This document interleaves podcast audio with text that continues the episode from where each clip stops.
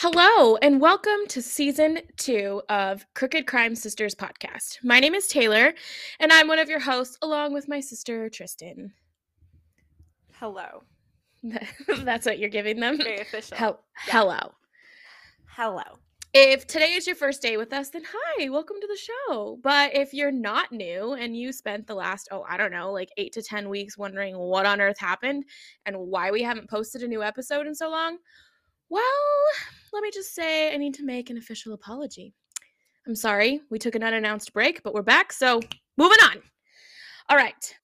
Well, I was just going to say, like, we're just mysterious people. I was going to say women of the night, but we are not women of the night. I'm sorry. That's not a good We're definitely phrase. Not we're just, women right. of the night.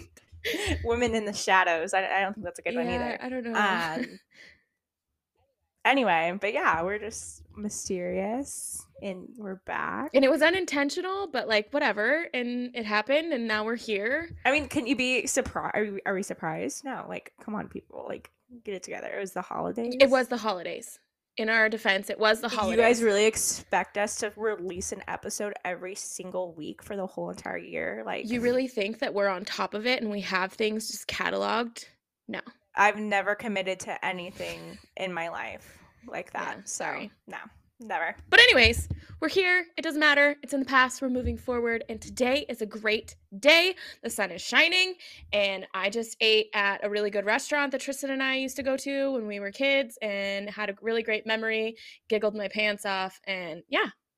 Traumatic. It was very You're traumatic for at. my sister. It was hilarious for me at the time. Um, whatever. Um, okay. So is it Winter Olympics time?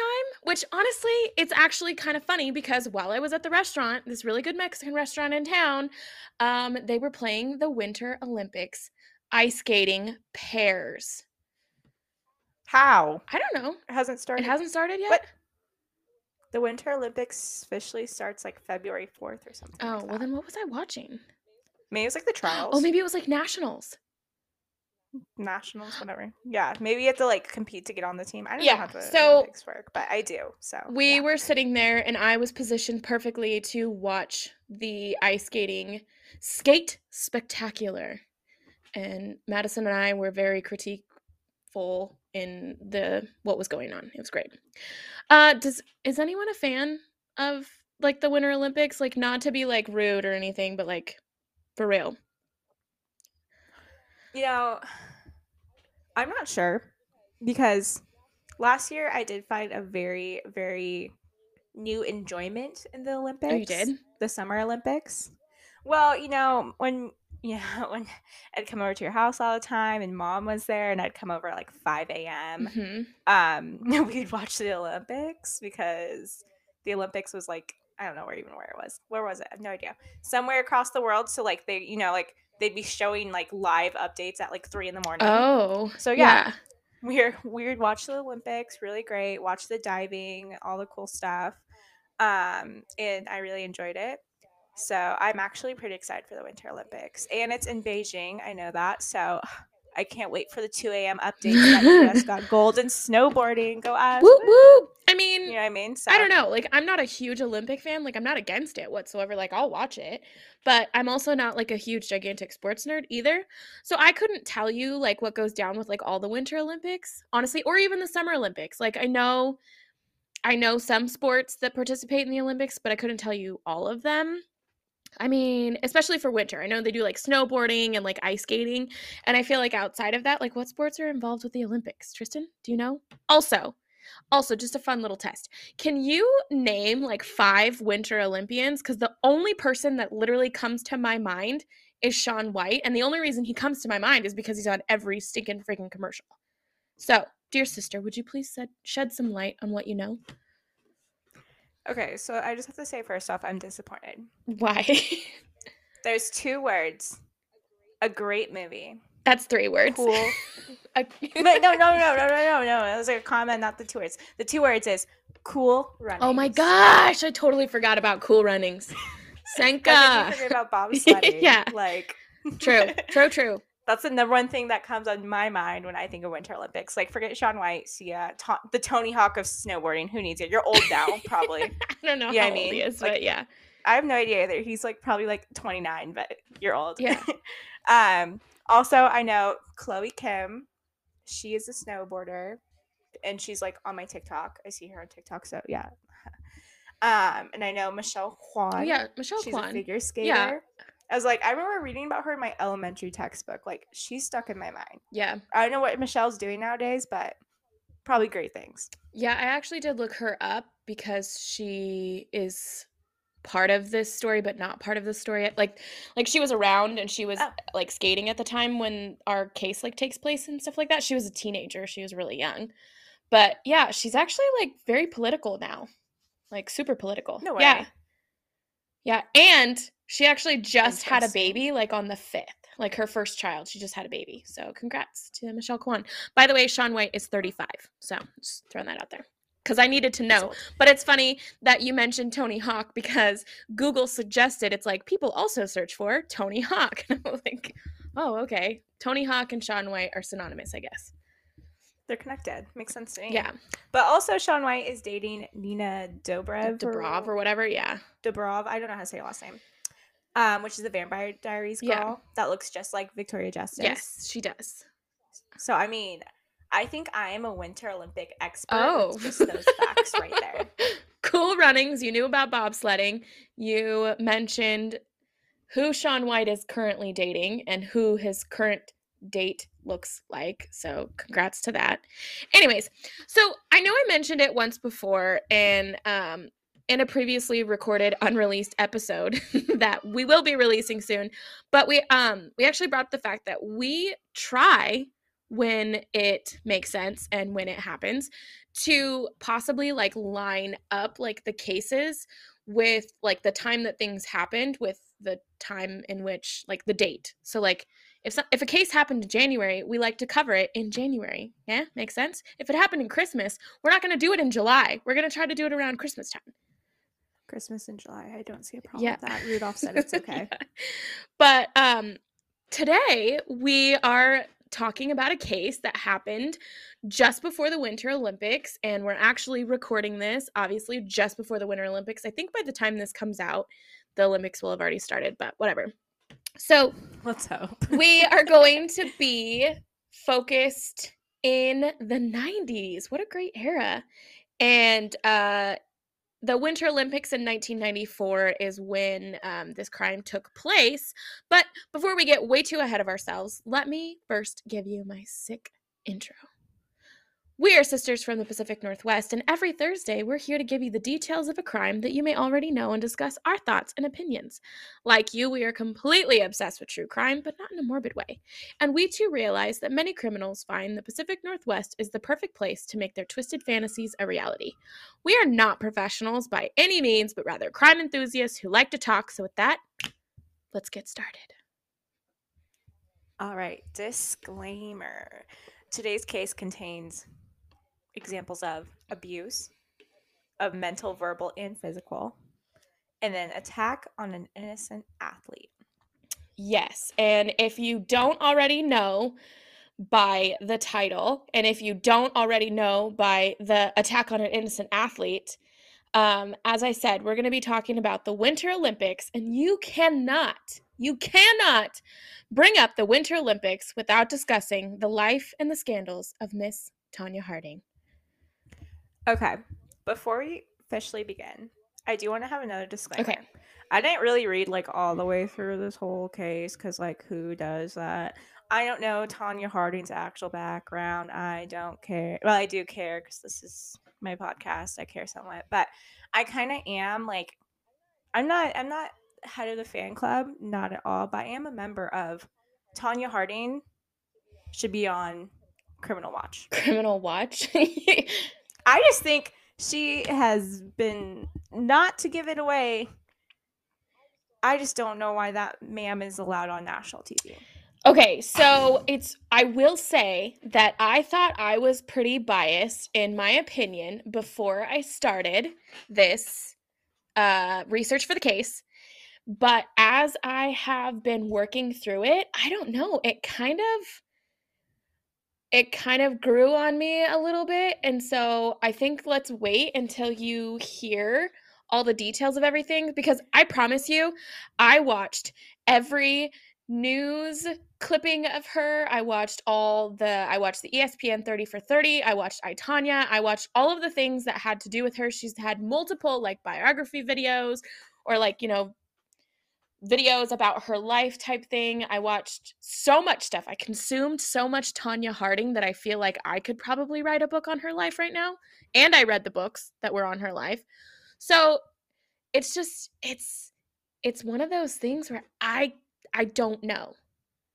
It's like Kurt Cobain. Well, I just want to state, I just want to state my opinion before we start, because I already have snotty comments in my head. So like, oh, this will be fun then. Maybe I will sing a different tune later. Maybe. But Tonya Harding, she's not on my top of my list of people I would save if they fell.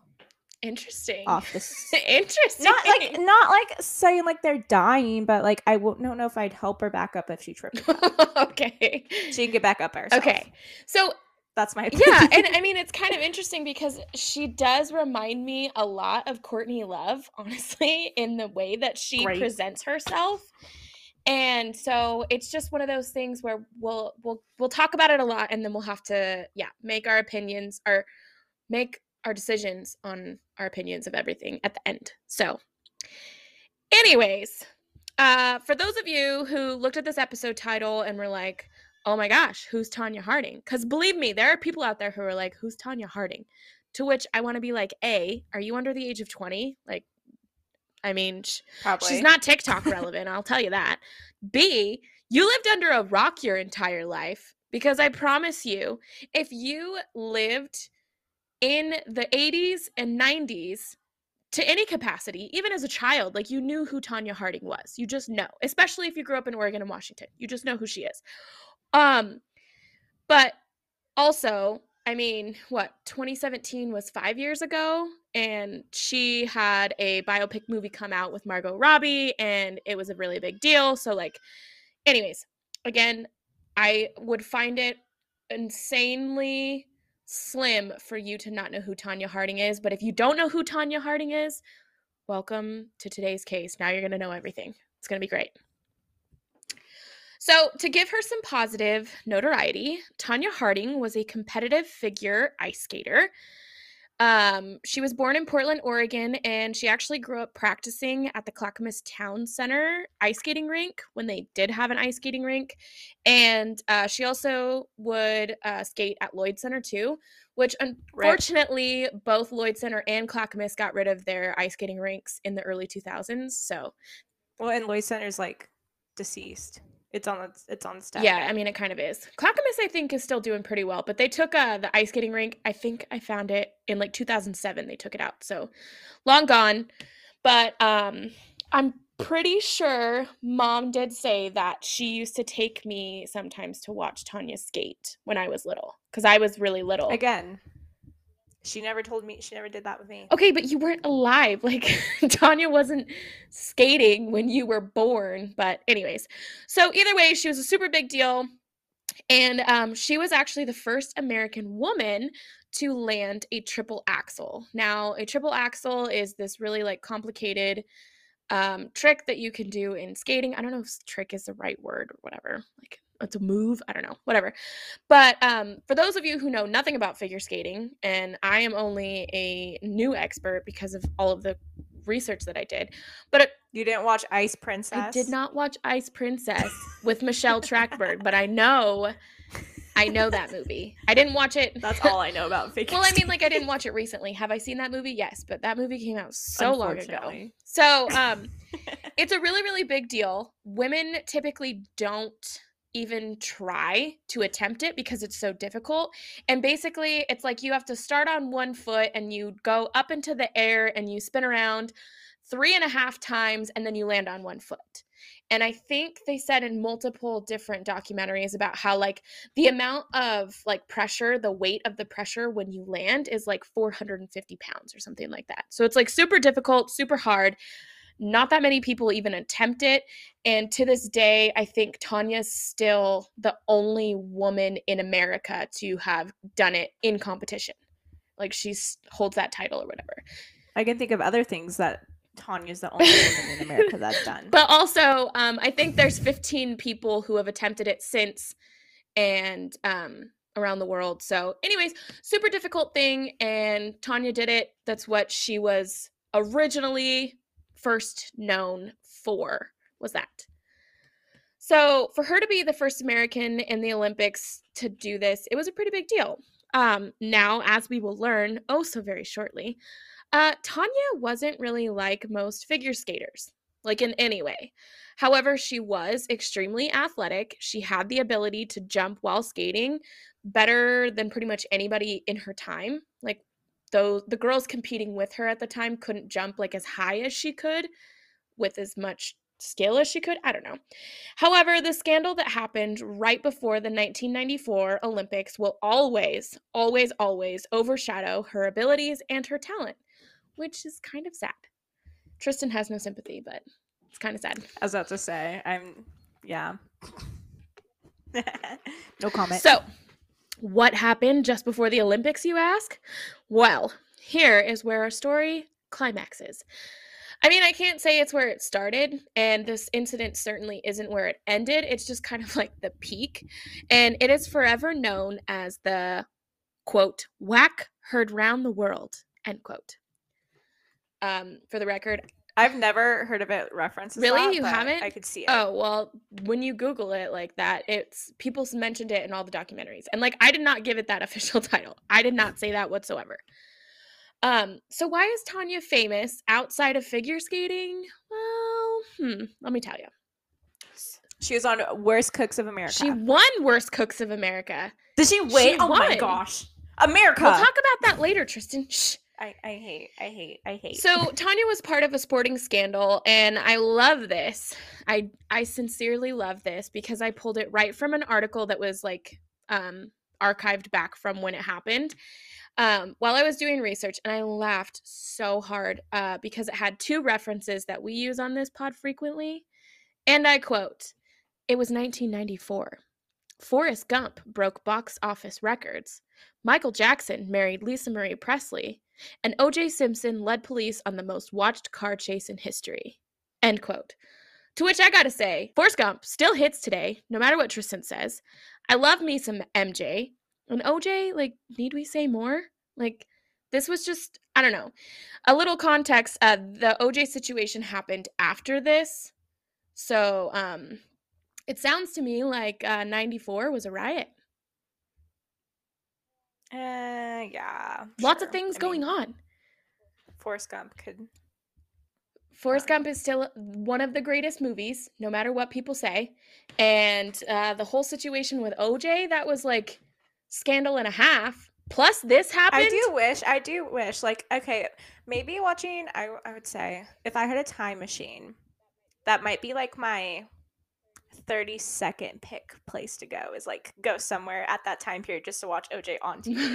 Right? Iconic. You know what I mean? To watch that car chase. Would like, you have been one of the people sitting in a cafe? Like, running out into the watching street? The car No, what the heck? No, I want to be like sitting at some random cafe and like, but like a pretty busy one with like a bunch of other people, and we're just like sitting there watching it and be like, oh my gosh, what is what is going on? Yeah, that that sounds like honestly like a really great time. Yeah, which by the way, for those of you who didn't know, O J got out and he's officially not in prison anymore, and like six years ago. No, like a few months ago. I thought he was out. I thought he was like in Vegas, like. Two years ago, partying up. Wait, hold on. Was he on parole? Maybe he's like just on parole. Maybe he's like officially, officially out. I don't oh, know. Oh, just kidding. He was released in twenty seventeen. Thank you. Five years ago. Oh no, th- that's what you you were right. Um, O J granted early release from parole in December. So. Okay. So. So there, anyway. It wasn't. I wasn't too far off. So, anyways. Back to Tonya Harding. So it's January sixth of nineteen ninety-four, and Nancy Kerrigan, who was a U S figure skater, was practicing her routines in Detroit, Michigan, where later on a competition would take place in the Figure Skating Championships. So this was like a national competition, um, and the two top spots from that championship would make the Winter Olympic team a few months later. So this was like a huge deal. So for any athlete to be on an Olympic team, it's such an honor. It's like high prestige, like you're representing the United States of America. So basically this was a huge deal. It super mattered, yada, yada. Nancy's on the ice, and um, there's plenty of media everywhere watching her practice. Like media shows up, they, they got the cameras rolling or whatever, and it shows her finishing off her little thing. She comes off, someone's like, oh, how'd it go? She's like, oh, yeah, it's fine, whatever. She puts on her little caps to her ice skating, um, her skates, and she leaves the rinks only to have, like, the cameras kind of, like, it even shows the camera, like, falling, like, coming down, like, whoever had it on their shoulder, you know, like, put it down, and it goes off. Um, she ends up passing behind this, like, super thin curtain, which is, like, a hallway leading to, like, the locker rooms and such. That's when a loud crack, whack, whatever you want to call it, is heard, and instant screams come from Nancy Kerrigan, and she's now lying on the floor screaming, why, why, why? And I wish, I wish I had the nerdy ability to, like, add the sound clip, because her, if you just heard the sound that she was making, like, it sounds super painful, like, sounds super bad. Um, it's like gut-wrenching, and she's screaming why, and then, you know, of course, people are, like, swarming her, cameras are back on, and she's a hysterical mess. People are like, what happened? Who hurt you? What was it? She's screaming, she's crying, she's like, I don't know, some hard plastic stick. At this point, there's a woman with a step- stethoscope next to her, so I'm assuming she's, like, a doctor. Who knows? Maybe she just had it in her pocket. I don't know. They start taking off Nancy's skates, and the next thing you know, her dad, like, picks her up, and they go off into, um, like, another room. So my first question is, Tristan, what do you think happened? I already know what happened. Ugh, you already know? Okay. Are you serious? I can't be on Tonya Harding's hate club if I didn't know what happened. Well, okay, so then... Well, first off, I want to say. Okay. How old is Nancy Kerrigan at this point? Um, because aren't they all, like, practical, like, teenagers? I know that Tonya was twenty-three. Oh, maybe she was. Um, so t- Nancy would have been twenty-four. Oh, really? She's a year older. Yeah. Maybe, like, twenty twenty-two, we're just, like, thriving, because I know. The U S figure skating team, I literally looked it up earlier, like, has a sixteen-year-old on it. Oh, yeah. I always thought Nancy was, like, ten. Not ten. No. But you know what I mean? I thought she was younger. No, I know Tonya but was twenty-three, so. And, yeah, Nancy was twenty-four. So, I mean, but, okay, you have to remember, I will say this, like, these girls are are, like, Olympic gymnasts. Like, they don't go to school. They're not oh, – they're, yeah, like no. – they live and breathe what their training, like, that's all they do. So even if she was twenty-three, twenty-four, you know, she might still be socially like a sixteen, seventeen year old type type thing. I don't know. No, I was just like, because you're like, she's screaming, gut-wrenching screams, and I was like, well, yeah, if you think about it, if it was like, I don't know how to describe it. Uh, well, take a second and look at it. Like, watch the video of her screaming. No, I don't feel the need to watch a girl get beat well, you, to my baton. No, you don't. Scream about you don't it. Like. You don't hear the whack. You just hear her crying. Well, I don't want to hear her crying either. I'm just saying. I, I thought it was like a sixteen-year-old girl because, like, even if it wasn't that bad, like, if it was a sixteen-year-old girl, she'd be dramatic as frick. Yeah. You know what I mean? Are you? I'm just saying. Do you think it was more she was scared? Because, like, I don't know. Surprised. So, I mean, I had a feeling that you kind of already knew what happened, which is totally fine. But I asked that because for some reason, and I don't know how I got to this place or where I heard it or what, but my knowledge was that someone attacked Nancy, like, with an actual skate and, like, ripped her open. Like, used the bottom of the skate to, like, hack her up or whatever on her leg. Like, that's the story that I remember. So, I think that what is, like, a story that... I think that's a story that went through the media really fast. You know what I mean? Yeah, because nobody really knew. Like, and and again, like, with the way that she's crying, I if that had happened, that's the kind of sound that I would have expected yeah. to come out of her if she was. But in the, just for clarification, like, she that's not actually what happened. For a fact, like, she never she was not cut open by any means. There was no blood, whatever. I mean, it was still bad, and she was attacked and she was hurt, but it's not as gruesome. So um, what really happened is that while Nancy walked behind the curtain, there was actually a man back there waiting for her, and he bludgeoned her with a baton, like a police stick. Like, this, of course, is extremely painful, and it went on to severely bruise her upper thigh and her knee, thus making her unable to participate in the national competition. And that, my friends, is where we're going to stop the party, and we're going to rewind back to the start and connect all the dots as to how Miss Kerrigan's attack is connected to Miss Tonya Harding. Are you ready? Yeah, let's do it. Okay. So Tonya Harding was born November twelfth in nineteen seventy. She was born to her mother and her mother's fourth husband. The Harding family was not a wealthy one, nor were they super loving or caring. And it kind of sucks because, like, I don't want to just take everybody's word for it, but unfortunately, it does seem that this family was, like, definitely not the Waltons at all. Uh, Tonya was the only child of her parents. However, um, in the book, uh, The Tonya Tapes, it said that her mother actually had four other children all before her, and that two of them are since deceased. So she apparently has two siblings out there somewhere, I believe. And her father, like, never had any other kids with anybody else. Like, Tonya's his only kid. Um, her father struggled with work while her mom, to like, seemed to be the breadwinner, working nonstop as a waitress, like, to which I can only imagine how hard that must have been financially, and just the strain and the stress of, like, whatever. So yeah, that does seem sucky for sure. Like, having one parent work constantly and while the other one's yeah. trying to provide, but they can't seem to find work. Um, yeah. And they did say that, like, uh, he probably had some, like, mental health issues, but it, it's not specific as to, like, what those were. Oh, yeah. Well, I mean, sorry, the number one fact that stood out of that whole paragraph was uh, Tonya Harding is a Scorpio. So do I need to say Which, more?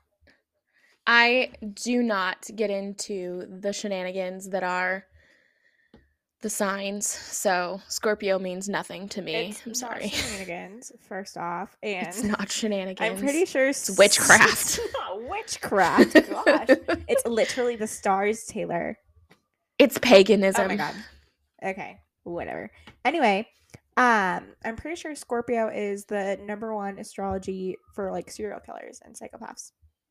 Don't quote me oh. on that, but yeah, it's between that and I think, like, Pisces, Aquarius, and Cancers. Hmm. Aren't you a Cancer? Oh, yeah, I am. Oh yeah. So, um, coming from a not financially set family, the fact that Tonya actually became an ice skating champion was somewhat an anomaly, because typ- typically ice skating was, like, a sport that was reserved for, like, wealthy people. Just like skiing and snowboarding. Like, I feel like all winter sports are expensive. But figure skaters are known as the Barbie dolls of sports, which obviously we have learned that's not the home in which Tonya was born into. And I'd say Tonya was more of, like, a Cabbage Patch Baby. So at a very early age, Tonya was introduced to ice skating. She actually started at age three. I guess the the story goes that she was walking through the mall with her mom, saw the ice, and was like, I want to go do that. And then her mom was like, okay, put her out on the ice. And she ended up being, like, ridiculously good at it. Um, by age four, she was competing and winning Um, competitions, so her mom sought out the instruction of Diane Rawlinson. I hope I'm saying that right. And Diane was a former champion who became a very prominent figure in Tonya's life, working with her for, like, fifteen years. So that was, like, her first instructor, her first coach, and she basically led her into her career. Crazy. This yeah. whole story is crazy. Sorry.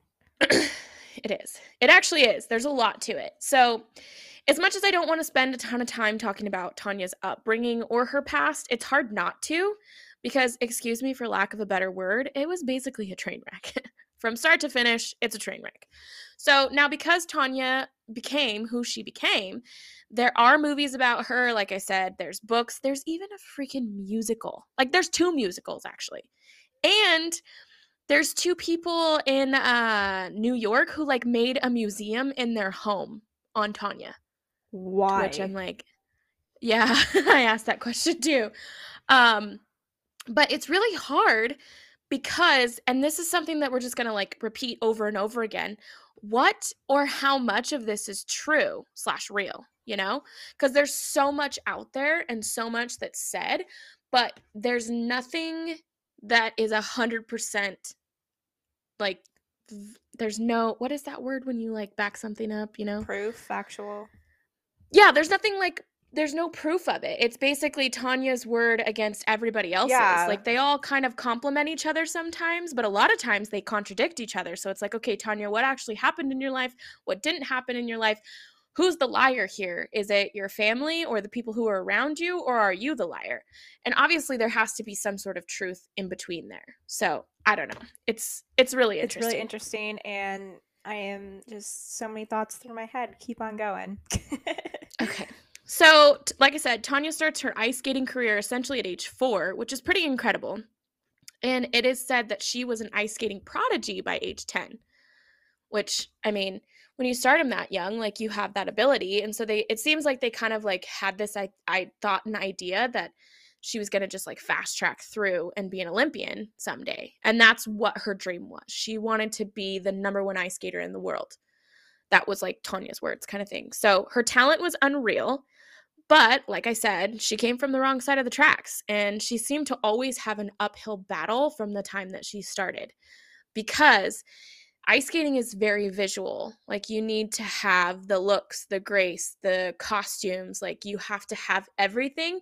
And if you lack even a little bit in any of it, then you get the discredit for it. So that kind of sucks. Um, her mom made her own costumes, and they were not the same quality as the other girls, and it would show a lot of times. So Tonya is also uh, known, I feel like, I've seen like four different interviews where she repeats the same story of how her mom made her wear her ice skating costume on picture day when she was in elementary school, like second or third grade or something like that, because she wanted those to be able to be used in the competitions. So it was like, oh, you get your school pictures? Well, you're going to wear this outfit.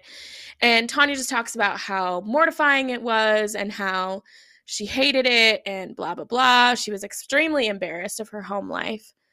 Um, and I thought this was great. She calls um, her family trailer trash, to which, whatever, if that's what you want to label yourself, go for it. And hilariously, I watched an actual interview with Tonya's mother in which this woman had a bird perched on her shoulder like a pirate, and super classy. And she stated with all seriousness, like looking dead in the camera, and was like, and I quote, "We were not trailer trash. We had a beautiful new trailer." End quote. And I just think that's hilarious, because it's like, lady, you need to just shh, because you're not helping yourself. But her name was LaVona, and she went by the name of Sandy. And even to this day, she is quite the character. Like, the last interview I think that I saw with her in it, she was literally wearing flowers in her hair, like a, what's that Tiger King girl? Oh, a flower crown. Yeah. Ooh. Yeah. What? But what's that? Carole Baskin. What's her name? Carole Baskin. She was vibing with Carole Baskin, and I was just like, ma'am, what are you doing? Okay. I mean, I have some opinions. I'm not saying it's, like, the best opinions, but I'm like, uh. Well, please give me your opinions. I'd I'm love to hear it, because like, I just talked a lot. Go against Tonya and her feelings and people who suffer certain traumatic experiences as a child. I mean, I think we're yeah. all raised differently. There's certain things, whatever, whatever. And I'm not talking like, I'm talking about this, this whole, she had to wear her skating uniform to school pictures. Yeah. Well, and the way that she talks about it, to me, it's just like, okay, sure. Did that suck for you? Probably. But is it that big of a deal? Does it need to define your childhood? I don't really think See, that's, so. That's like, what I'm saying. Like, okay, sorry. Like, LaVona, Sandy, like, I'm she's kind of a mastermind with that, that she's really killing two birds with one stone. Yeah. But, like, I was like, like, that's smart. Who wouldn't do like, that? Honestly. Um, and second, like, I don't know. I just, I'll, like, out myself here. Um, what, when I was, like, in kindergarten, I got a buzz cut because I got lice, like, consistent. I have really thick hair. and my mom's, it was like getting to the point where like, we could not do anything. So she literally shaved my head. In my kindergarten school picture, I have a buzz cut. And like, did it yes. ruin my life? I don't think so. I'm not going so to cause that as the reason I'm going to commit crimes and do all this crazy stuff is because I have a buzz cut in my kindergarten, elementary school yearbook. Like, stop. Yeah. Like, that's all I have to say. You know what I mean? No. It's just one of those I things. Agree. Like, this is, I'm sorry. Like, I, if it really hurt you, sorry, Tonya, but like, I'm, I can't, I can't relate to this. Like, my mom made me wear a nice sparkly dress that had sleeves on picture day. Like, that's not the worst thing, right? Because I feel like some girls would be like, Mom, can I please wear my princess outfit? Yeah. And the mom's like, heck no, you're not. And then, you know, that kind of thing. Which I'm I will say, as a mom, like, I'm kind of slightly bummed, and I still have one more child to go through, like, full elementary school mm-hmm. and go through this phase. But I never had any of my kids ask if they could wear a costume for picture day, because I am that mom that I would totally let them do it. Dude, I mean, I don't know why, Tonya. I wish she, maybe she should have just owned it. I mean, I mean, it's the nineties. It's a different time. But, like, I swear, if a kid, like, if I was ten years old and I was such a B, like, B A about figure skating, I'd be like, yeah, I showed up in my figure skating suit. Like, I'm the best. What do you expect? You know what I mean? Yeah. Like, I feel like kids nowadays are just different. They're, they're, confidence are different, you know what I mean? But I feel like a kid showing up to like school, they'd be like, yeah, I skate. Exactly. Let me sign your yearbook. But I'm gonna be in the Olympics. But she was really offended by it, really upset by it. Just, and and she and I mean, that's where it's, I'm not trying to not un, be unsympathetic, but that she talks about it in a lot of interviews, sorry, about how I have no sympathy for that. Well, yeah, but I mean, she would be like, well, and because of that, you know, I didn't have any friends and nobody wanted to be friends with me because I was ugly and awkward. And it's like, okay, there are plenty of children out there who ugly are awkward. I don't want to say ugly because that's so rude. And like, they find friends. Like, you have to isolate yourself pretty dang hard to not have any friends, because you can't tell me that you never had any friends. So that's where I just am wondering, like, is this, was this facts, or you just kind An of excuse? Yeah, you kind of like made that your story, but I don't know. We have a lot to talk about, so we can't even like sit here for that much longer. So um, along with the drama of being poor, Tonya says that she was severely abused in many ways, starting at around age six or seven. Most prominently, she claims that her mother verbally abused her, calling her fat, ugly, useless, to which Tonya says she then internalized and she believed, which, like I was saying, made her an outsider and an outcast in school. So she said because she was ugly and poor, no one would be friends with her, no one would talk to her, no one would sit with her on the bus, yada, yada. So she had no friends and lived this really sad life, and skating was like her only outlet. She also said that within her childhood, she moved over thirteen times because her parents struggled to keep work. So skating was the only time that she actually remembered being happy. And I'm not saying that moving doesn't traumatize you in some sort of way, because it does. And I know Tristan can attest to this, like my kids can attest to this. But at the same time, like, Tonya, I don't believe you, because my kids have been to, I think we said seven different schools since they've been in elementary school, and my kids find friends the first day. So well, I, I don't and, even understand the whole thirteen times. Like, did you move down the street? Because you're always consistently practicing at Lloyd Center in Clackamas. You had to be in the area. You did not drive. Yeah, exactly. I doubt your mom that works seven jobs as, as a waitress dri- drove you five hours to go skating every day. I yeah. Under- yes, so I'm sorry. Not that we're trying to pick apart Tonya's childhood, but at the same time, as kids who moved a lot, or families who moved a lot, like, you can't say that that was the one thing that, you know, caused all of it, because it's not. It's just, it's not. But anyways, um, so her parents fought a lot, but they actually stayed married until she was about sixteen, which does differ from the I, Tonya moving, because movie because it shows um her dad leaving when she's like under the age of ten, but in reality um it seemed like her life was far worse than even the movie had depicted. And it does show, like, there's one scene where little movie Tonya is sitting in a chair and her mom like kicks the chair and knocks her over.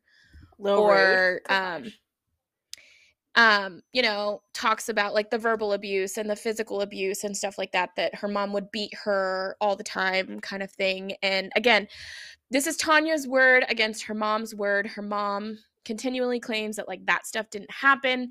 However, people did say that they would like notice her being very verbally abusive. And it's interesting because they do show it, um, I think in the movie a little bit, and like a conversation between the two characters or whatever, but in her mom's head, and I'm not saying that this is right, in her mom's head, she said that if she belittled Tonya, she would skate better.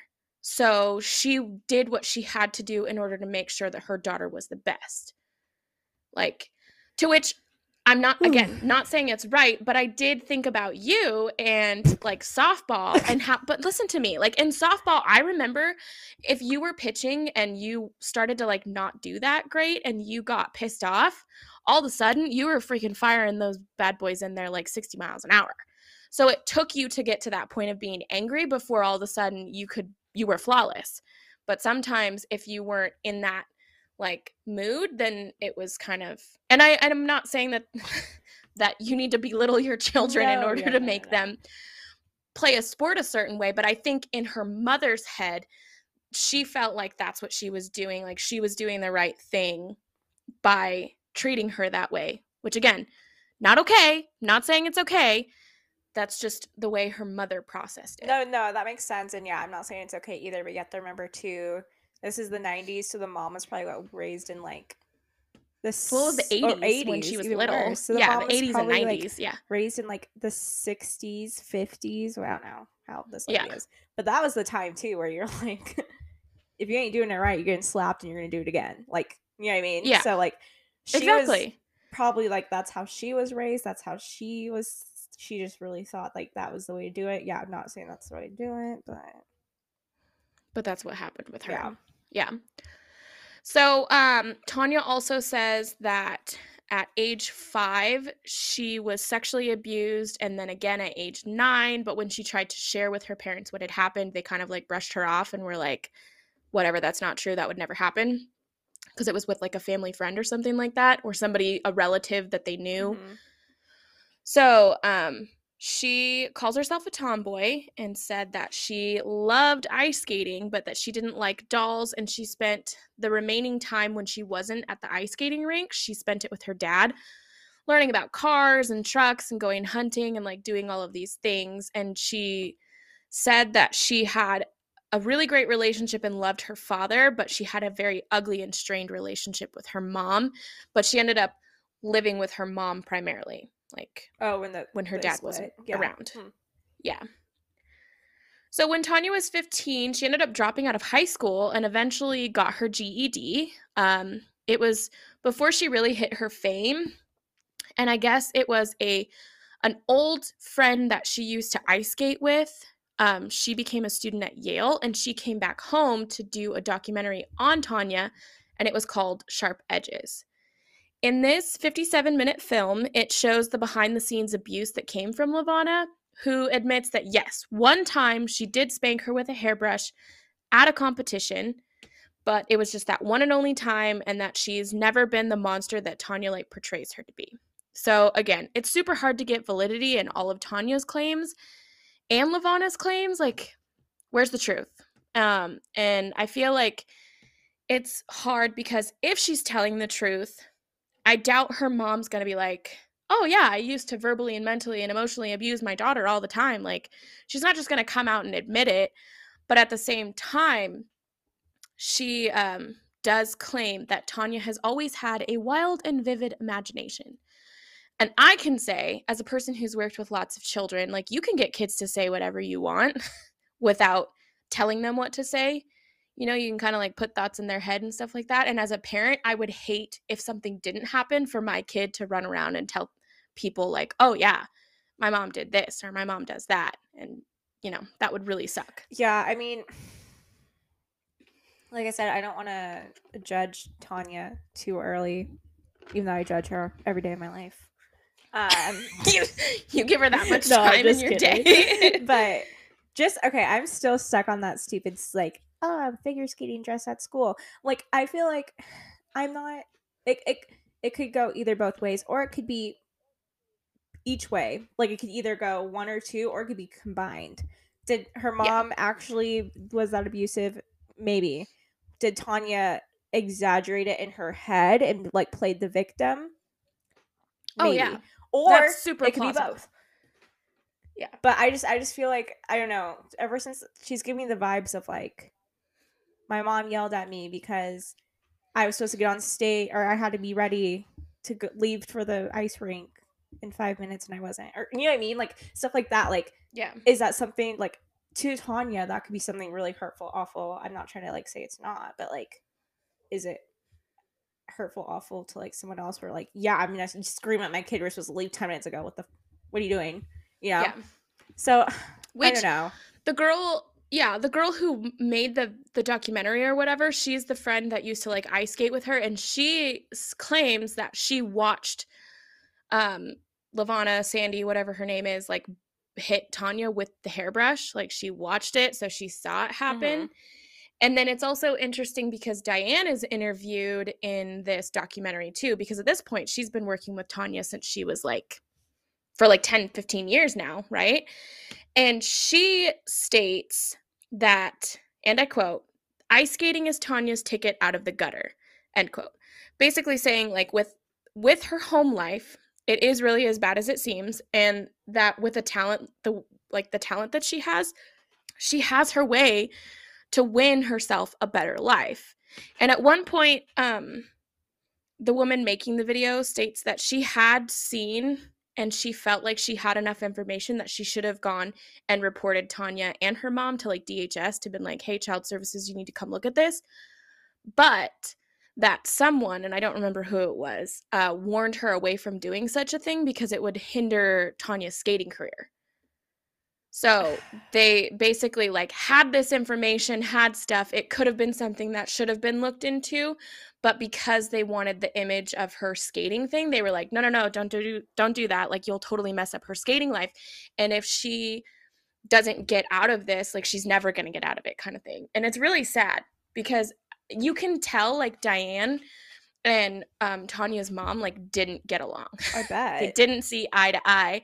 And, you know, it was something where, like, Tonya's mom would go ahead and, and be that parent on the sidelines, like, yelling things like, "I'm the mom, I get to tell her what to do." Whereas, like, Diane's the coach, and she's like, "But I know what I'm doing.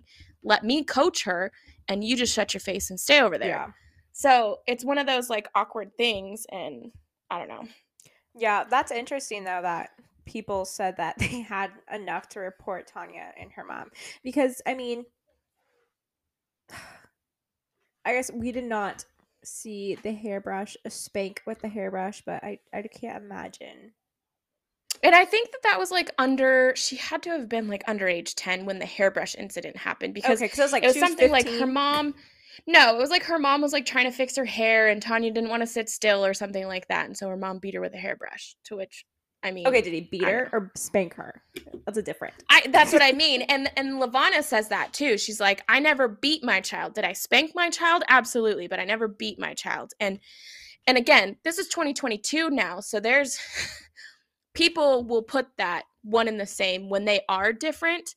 They'll still make it the same thing when it's because I can I can so, picture my mother today spanking me with a hairbrush if I did something bad. So, like, I just you know what I mean. You refuse to let anybody brush your hair, Tristan. Like, you touch the brush to your head and you'd start crying. Well, so like, yeah. What do you expect? So this yeah. probably happened to me. I am Tonya.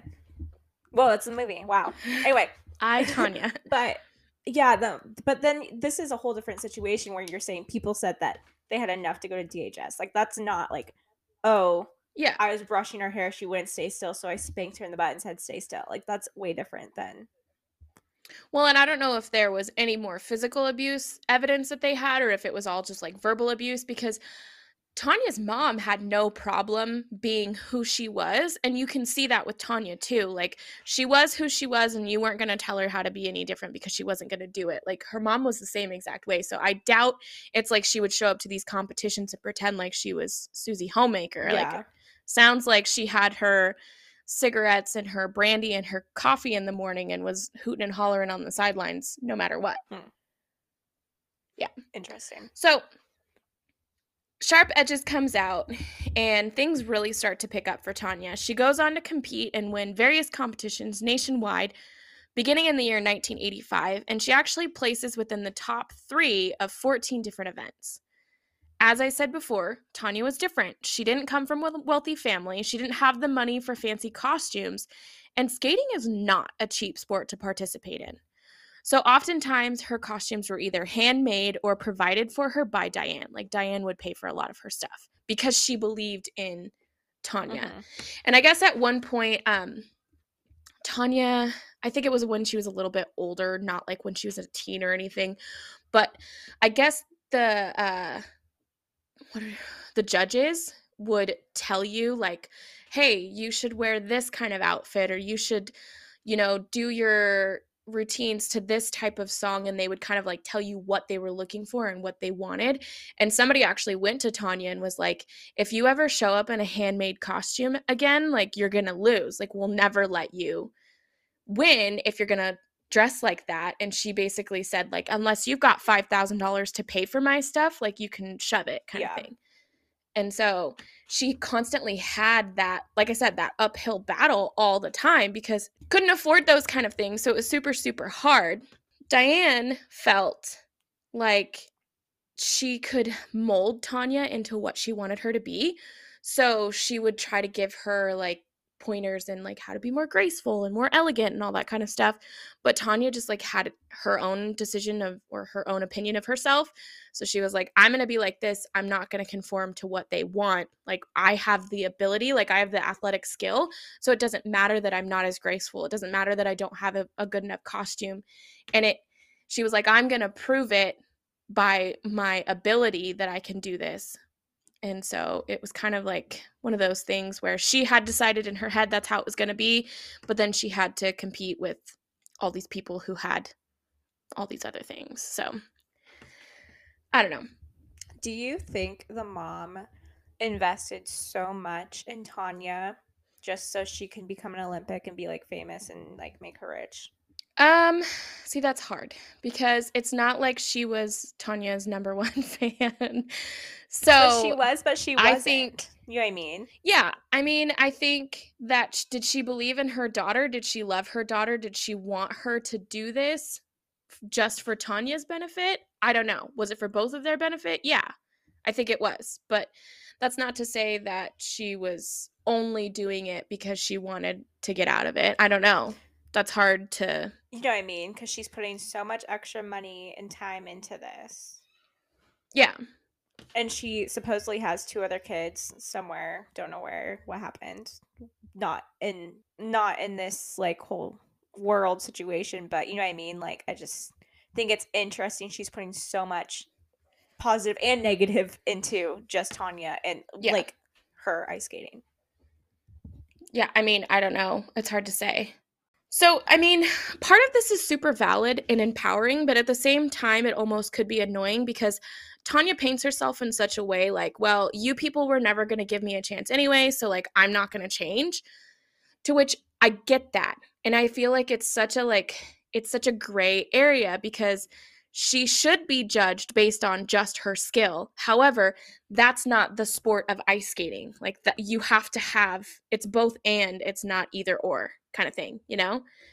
So, and I think it's not just in like the skating world too. Like, I feel, because I've watched all the recent interviews that Tonya's done and stuff like that, I feel like in her own way of self-preservation, she never felt like she was good enough. She always felt like she was a victim. So she just gives it her excuse to act and be the way that she is. And like, that's, to me, no offense, sorry, Tonya, like that seems really immature. To be like, to still be doing that kind of stuff today. Like, you're fifty something. And I'm not saying that she's off doing anything super scandalous or anything like that. But it's just, it's one of those things like, you can't play that card forever. But yeah, I don't know. It was funny because um, I will say, like, it's, people feel like you do, like they either really love her or they really hate her. Like there's no in between. So who loves her? Um, Yeah, no, I think it's interesting. And I I mean, we all support a girl who's like, I'm here for me. I'm going to do it how I want it. You know, she's given me, uh, don't know the girl's name. Who knows? But, uh, like, stick it vibes. Oh, yeah. Like, f- from the beginning to this point in her life, like, her movie, this could be her, that could be her life. Like, it was Stick It, that movie. But, like, gymnastics, like, if it was ice skating, that would be yeah, her. I love you that know what movie. I mean? Yeah. It's a great movie, ten out of ten. Yeah. And because that movie was very much of like, I'm going to do it my own way. Who cares? And and you're going to respect me because I'm able to do it. And that's where I, yeah, that's what I think is hard because like, do I agree with that? Yeah, absolutely. We shouldn't be judged based on just like the visualization of what we look like or what we can wear and those kind of things. But at the same time, like, Tonya, that's part of the game. Like, that's part of the game and you either play the game or you don't. You don't get to change the rules just because you feel like you should. So that's where I just gotta say, if you're, you're all talk, you better back it up with like some kind of skill. But she had the skill, she had everything, and then she's dumb. She did Not have dumb, the athletic I mean. ability for sure. Yeah, she had it. She had it all, and yeah, but she just wasn't willing to, um, like better herself for a while.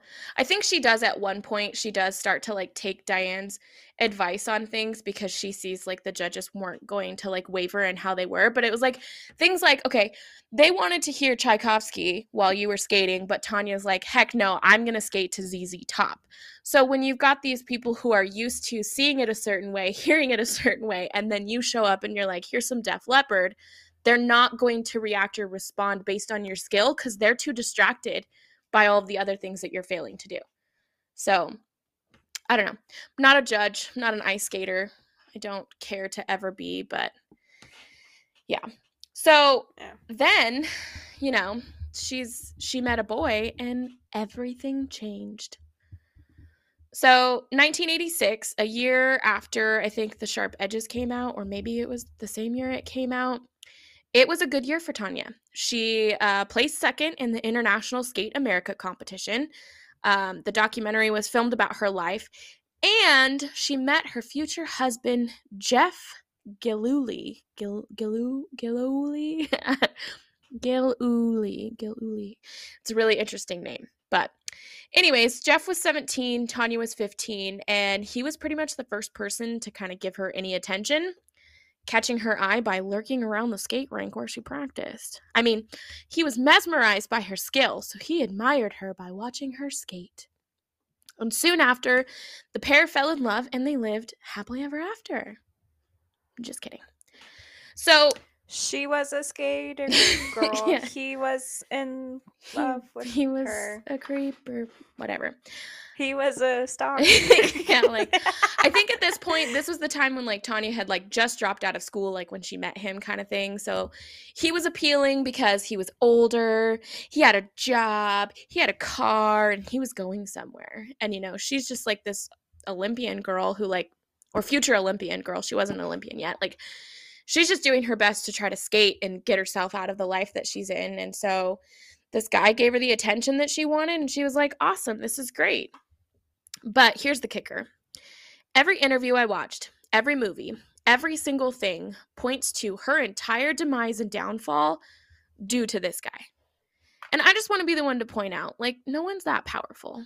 Do I think that this guy was pretty douchey? Yeah, you bet. Like, his whole, his his mustache alone is just not my favorite.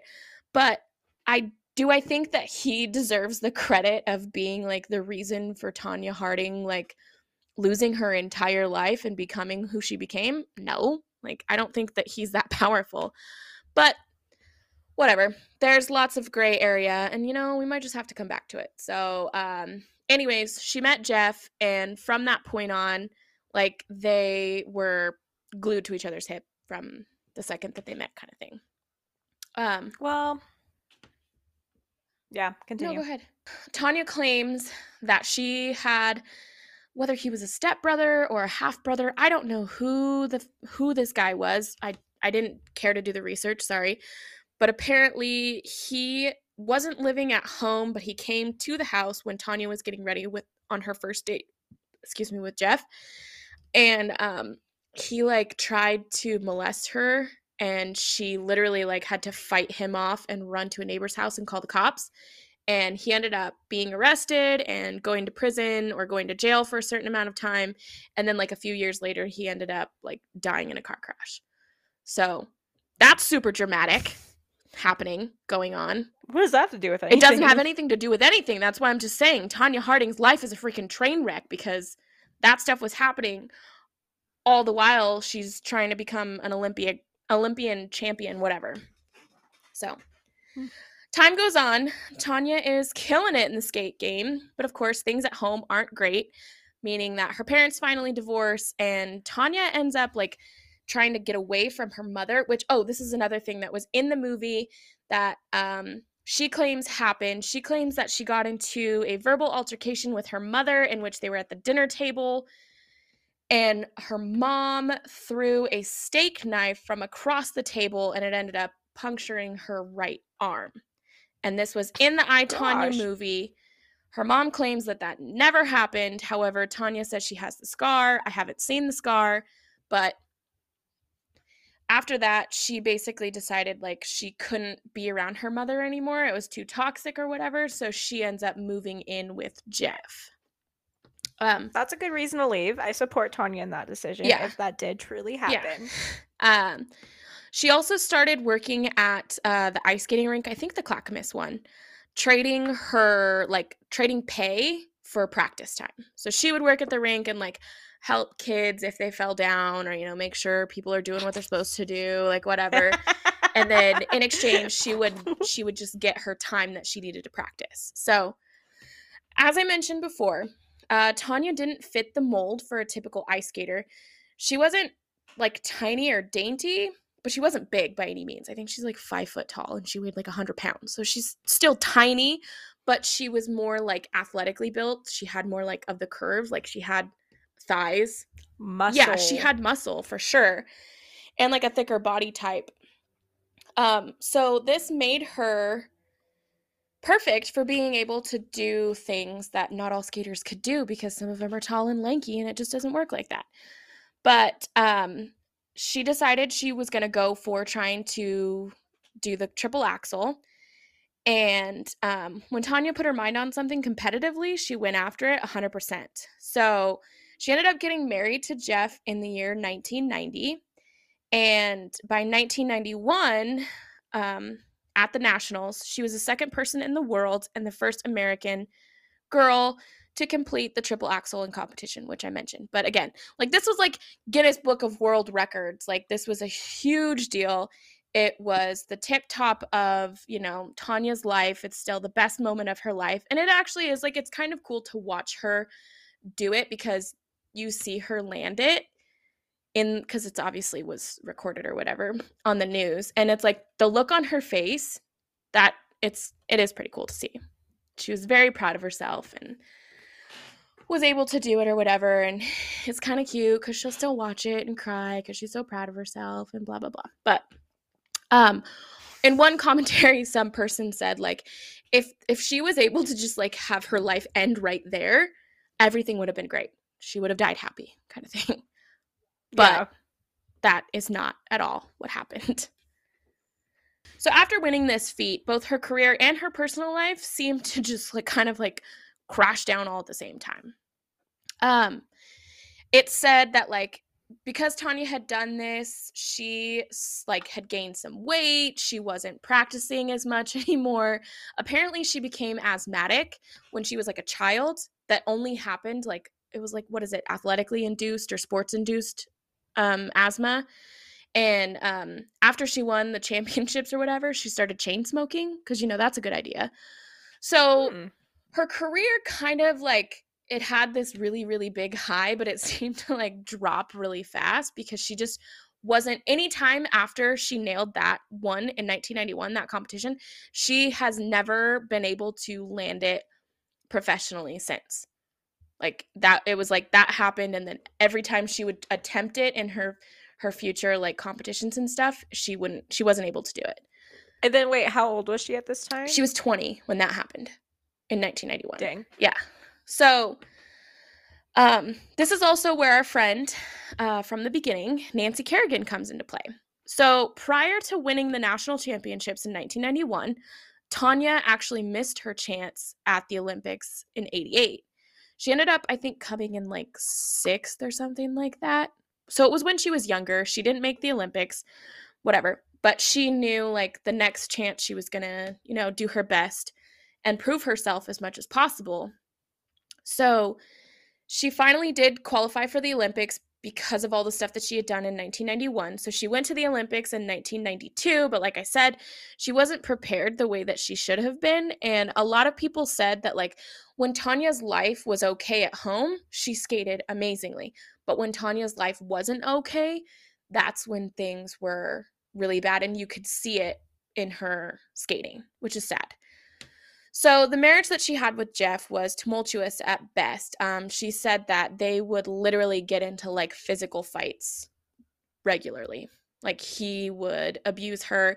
And I, I don't remember if it was like a newer interview or if it was an interview like back in the day, but basically said like she had had enough of him putting her hands, putting his hands on her so she would fight back.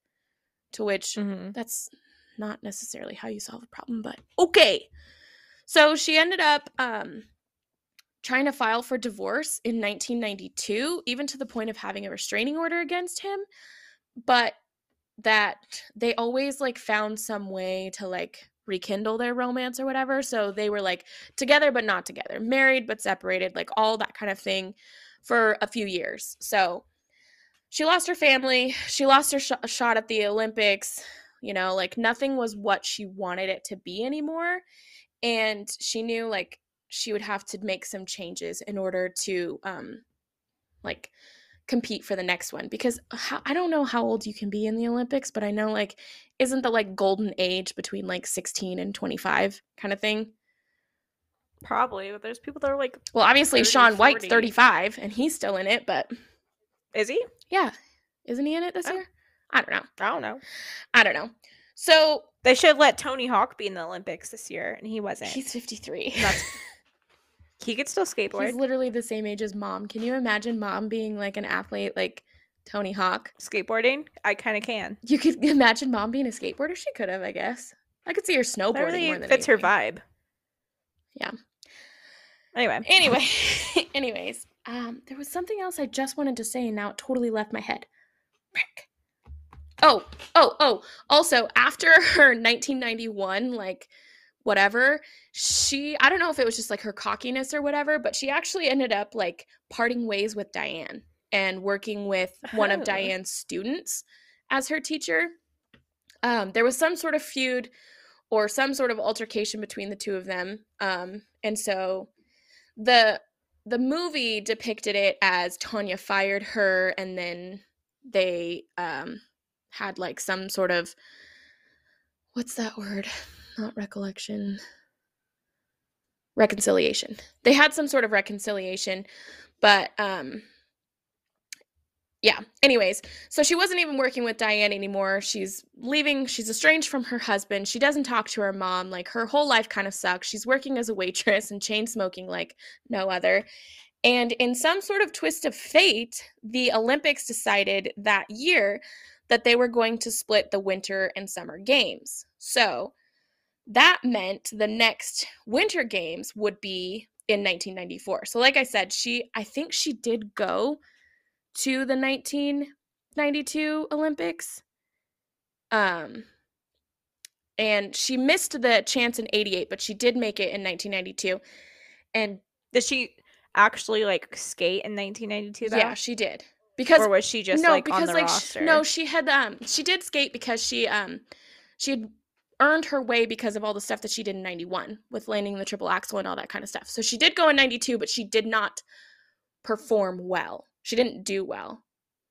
That's what I thought, yeah. yeah. So that would have meant, like, her next time to make it would have been in nineteen ninety-six. But like I said, in a twist of fate, the Olympics decided to split it. So the next Winter Games were going to be in nineteen ninety-four, and she ended up having some sort of reconciliation with Diane, and she started working with her again, and she knew, like, okay, I have like a year to get myself back into shape kind of thing. So this was incredible news for Tonya because it meant that she had a shot.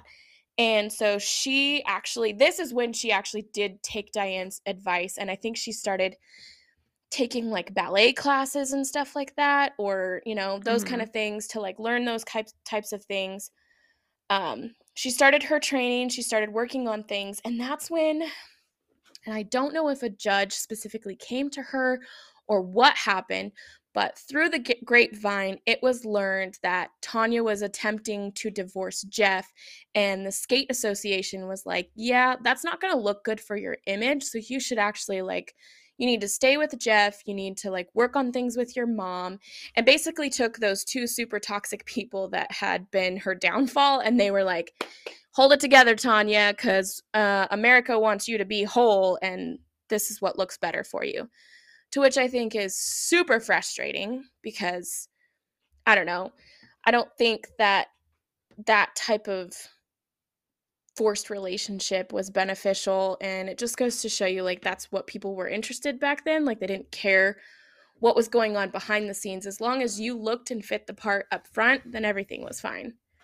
She was representing America. Exactly, but like I don't know. America cannot be full of divorcees and estranged relationships with your family members. I mean, yeah, that's basically what they said, and I think it's which is like who looks that deep? Yeah. Who? I don't even know who's on the Olympic team. And who cares like, that much, sorry. But apparently they cared. And so I think there's one interview where somebody asks like, oh, so you admit that Jeff was physically abusive to you. Like, why would you let a man do that? And she was like, well, because he said he loved me. And she was like, my mom says she loves me and she beats me too. So I just thought that that's how life was and it was okay. And so if that's true, say that that type, because it sounds pretty naive, but if that's true, that's really sad. That's really super, super sad. If that's your mindset, you believe that as long as somebody says they're sorry and they say that they love you, even if they're going to tell you that every single time and they beat you forty-two times a day, as long as they said they were sorry and they love you, everything's fine. Like that type of mindset is so sad. That's sad and awful. And, and you do have to give her a little bit of credit for that. Like that has to suck. That there's a tiny bit of credit for that, but at the same time, like when when was that interview? I have no idea. Because at the same time, could she say the only reason I'm with my husband, my dirtbag husband, and my abusive mom is because the skating association told me so? She can't say that at a skate association interview. So maybe she just said that to say that. Sorry, not sorry. But well, you know and I, I mean? just think it's really she interesting. She said she tried to divorce him. Yeah. And they said, don't. Yeah, well, and that's, that's what I mean. The only, it's not like she didn't try to leave. It's not because she said, he said, I love you, and that's why I stayed. But I just. She couldn't say the real truth. I just think, you know, if, you, it makes me think, like, how different would things have been had she been able to have, like, help? You know, would she have been a better skater if she was rescued from the abuse? You know, if the abuse was one hundred percent factual, true, like it all did happen, had she been taken out of that situation, would she have been better? Would it not have led to like, I don't know, you can't play the what if game, but I like to play it sometimes. So it just makes you think about things, I guess. I don't know. She's, I just, sorry, Tonya, you've literally put the worst taste in my mouth. But see, and... okay, but I want to ask, like, why? Why has Tonya Harding put such a bad taste in your mouth? No, I'm just saying with this whole situation, that's this is why I want I want more context. Okay, because I get what you're saying, because I I'm just can't saying, stand Courtney Love, and she's never done anything to me, but I just I no, get I'm bad not vibes. Saying that either. I'm just saying if you think about it, if you look behind the curtain, I'm sorry, like I I've always had a bad like not a good taste with Tonya, and never thought she was like that. But then this whole she made me wear the stupid skating yeah. outfit to school. That is like. Sorry, no. And now this whole thing where she's like, well, I didn't want to leave him because he told me he loved me. But she tried, she wanted to leave him. And the skate associate said, don't leave him. Yeah. You can't, I'm just saying, like, I understand she probably did feel like that. But, like, is she saying that in interviews just to, like, make herself look like a victim even more? That's I mean, what I yeah, think. I don't know. Because she did try to leave. She's like, I want a divorce. Got a restraining order. I know, like, it's like, I don't know. I'm not Tonya. I'm not in that type of relationship. Not in that situation. But, like, yeah, you can't announce and say, oh, the only reason I didn't divorce him is because it would look bad and Americans wouldn't like me as much. Yeah. She can't say that. No, that's true. It's very true. So, like, in the, like, what was the best situation to say? What do you say when you, did he really abuse you? Like, why would you stay with him? Like, what are you supposed to say in an interview and while you're trying to become an Olympian? You know what I mean? Yeah. That's the only thing you could say. Yeah. And I'm sorry, like, it's just, she's painting a picture, and I don't know. I just, I'm not accepting the picture. I don't, I don't accept this. Like, the art teacher, take it back and try again. You know what I mean? I don't know. It's just like, ever since, yeah, I just think she's kind of getting, it's not an excuse. I'm not saying an excuse, and it sounds really awful, but I'm just saying, like, she was prepared to leave him. Yeah. But yeah, in an interview, you can't say, no, I want to leave him. Yeah. No, it's like, okay, true. Why don't you? Yeah. You know what I mean? Like, she has to say, like, oh, blah, blah, blah, because he loves me. Yeah. Like, I don't know. I don't know. I think she is a lot more skeevier than you're giving her to be. Well, and that's what I said that, earlier on. Like, I I want to give her the benefit of the doubt, but it seems like a lot of times she just paints herself as this victim, and it's hard. If you're going to play the victim, then you can't have all of these reasons why you're not a victim. Like, you know, yeah. You'd have a little bit I more validity in what you're saying, but it just, yeah, I don't know. So I, I don't know, bad taste in my mouth, but keep going. Yeah. So moving on, um, it's it's the time before the Winter Olympics. She's preparing, blah blah blah. At the same time, her rival, Nancy Kerrigan, is competing for the same spot, same gold, and America loves her. So Tonya and Nancy, it's really hard because Tonya claims that her and Nancy were friends and that they were always friends and that they would always room together whenever they would go do these, like, international competitions and stuff like that, because they were both, you know, they're around the same age, they're both from America, blah, blah, blah, all this stuff. Uh, nobody, nobody really, like, uh, gives her that truth. Like, nobody's no one confirms no, that yeah nobody really confirms that.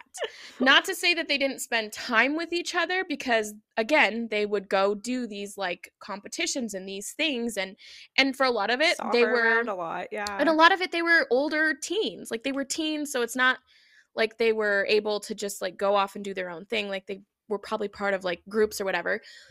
But, you know, they they were rivals competition-wise. They competed in a lot of the same things. And, you know, for most of them, Nancy always seemed to outdo Tonya.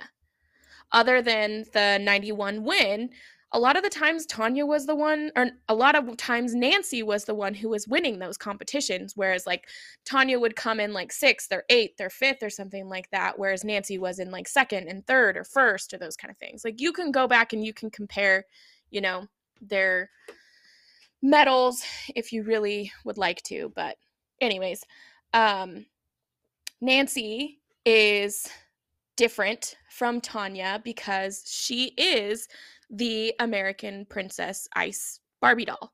Like, she um came from a better off family. Not that her family was super wealthy, but they they had the, like, put together family. Um she's everything that they wanted. She's taller, she had the skill, but she also had the grace and the elegance that Tonya didn't. She followed the rules. And, you know, she's got tons of endorsements. So that was one thing that Tonya definitely didn't get from anybody. Whereas, like, um, you know, Nancy's on T V all the time for commercials. She was sponsored by Reebok. Uh, she was sponsored by Campbell's Soup. She was sponsored by Revlon. Like, she was Dang. a face, and she was making millions of dollars as a young adult pre or, you know, like, teen. And Tonya didn't have those things. So I don't know. To say that they were friends, I don't know if that's just Tonya's opinion or no. You know, who who may who knows? Maybe we could give her this benefit of the doubt. Maybe Tonya did actually think that they were friends, where Nancy didn't. Like, I don't oh, no. know. And it's hard because Nancy doesn't do interviews. She doesn't talk about it. Like, she really doesn't. She's like, I wouldn't. Uh, I moved on with my life a long time ago. I'm not answering your silly questions. Okay, bye. But um, anyways, so it's nineteen ninety-four. Right?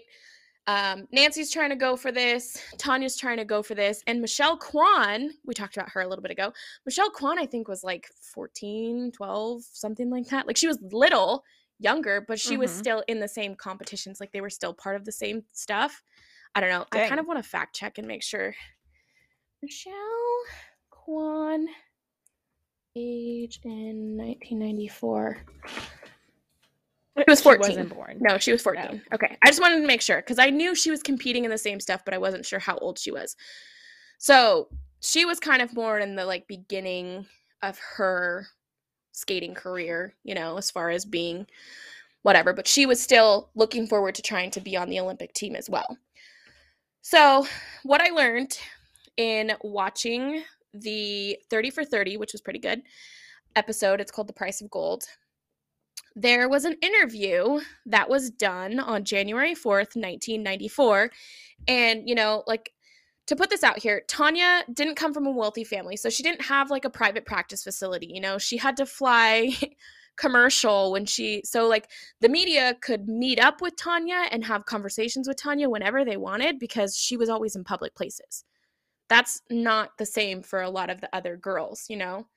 Like, yeah. A lot of them had the ability, you know, like, especially with Nancy, I think they said, like, her dad worked, like, a second job or a side job or something to afford to pay for Nancy's ice skating competitions and stuff. So um, they show up because it is right before the national skating competition of nineteen ninety-four, which is when they would decide who was going to be in the ninety-four Olympics. So Tonya's leaving on January fourth. It was going to be held in Detroit, Mich- Michigan. She's walking through the airport and she's got journalists, you know, shoving microphones in her face. And they're like, Tonya, you know, how do you feel? How are you? What are you going to do? Like, what do you, how do you think the competition's going to go? And she responds with, you know, I'm going to do my best. Nancy's going to bring her best and I'm going to win. It's kind of like the gist of what she says. Um, yeah. The attack on Nancy, you know, happens like two days later. So little did the world know that only two days later, the rivalry would only leave one of them standing. Now, as I said in the very, very beginning of this episode, it was January sixth of nineteen ninety-four. Nancy Kerrigan is bludgeoned by a police stick. Um, it was such a gigantic thing in the sports world. Like, everybody was seriously terrified. Like, they thought that somebody was out there trying to attack, you know, figure skaters. It wasn't just that this was specifically a hit on Nancy. It was kind of like meant more, or at least it put the fear in the athletes for all of them, not just for Nancy.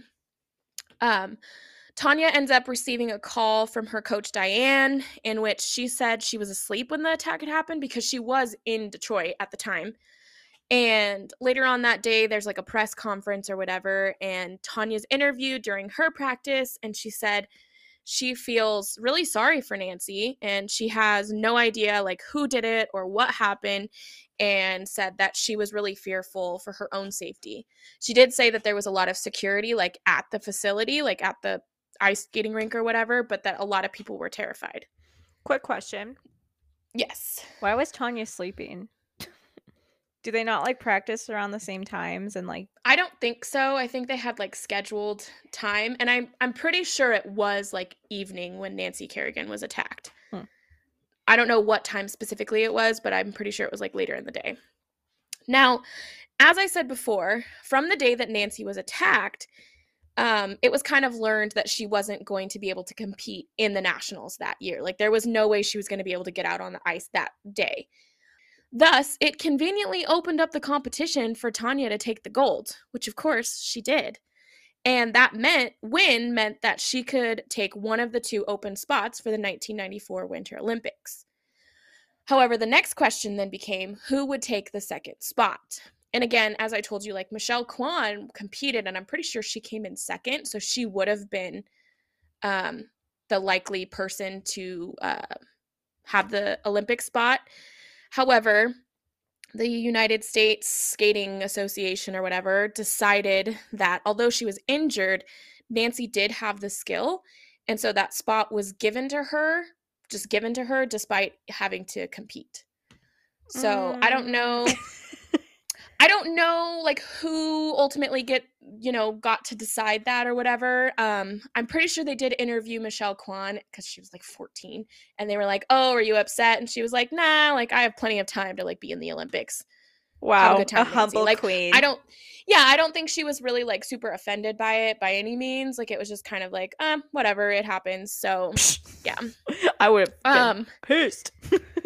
I will say it was in the thirty for thirty. So the E S P N episode, I guess there was a press conference after Nancy was announced that she was just going to be put on the Olympic team.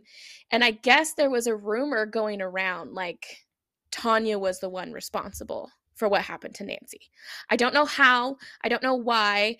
Um, it did say on the thirty for thirty episode uh, when Nancy's um, Nancy Kerrigan's coaches, it was like a married couple, they were walking back to their hotel or whatever in the snow, and it was all so serene. Oh, she gets to go be in the, you know, Olympics despite being hurt or whatever. And um, the guy coach, his name's like Evie, E V Y. I don't know how to say his name.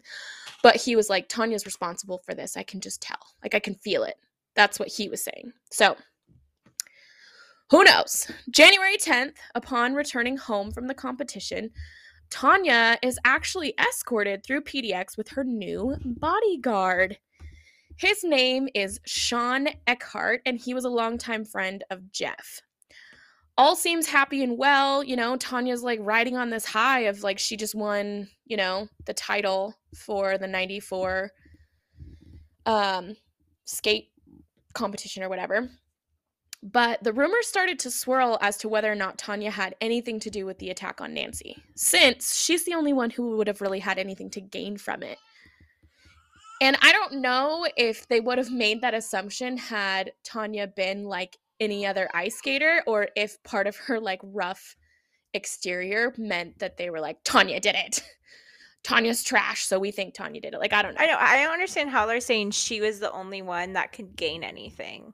Isn't if Nancy's the best, that means everyone below her. Michelle Kwan could have done it. She would have, she gained yeah. something. You know what I mean? I don't know.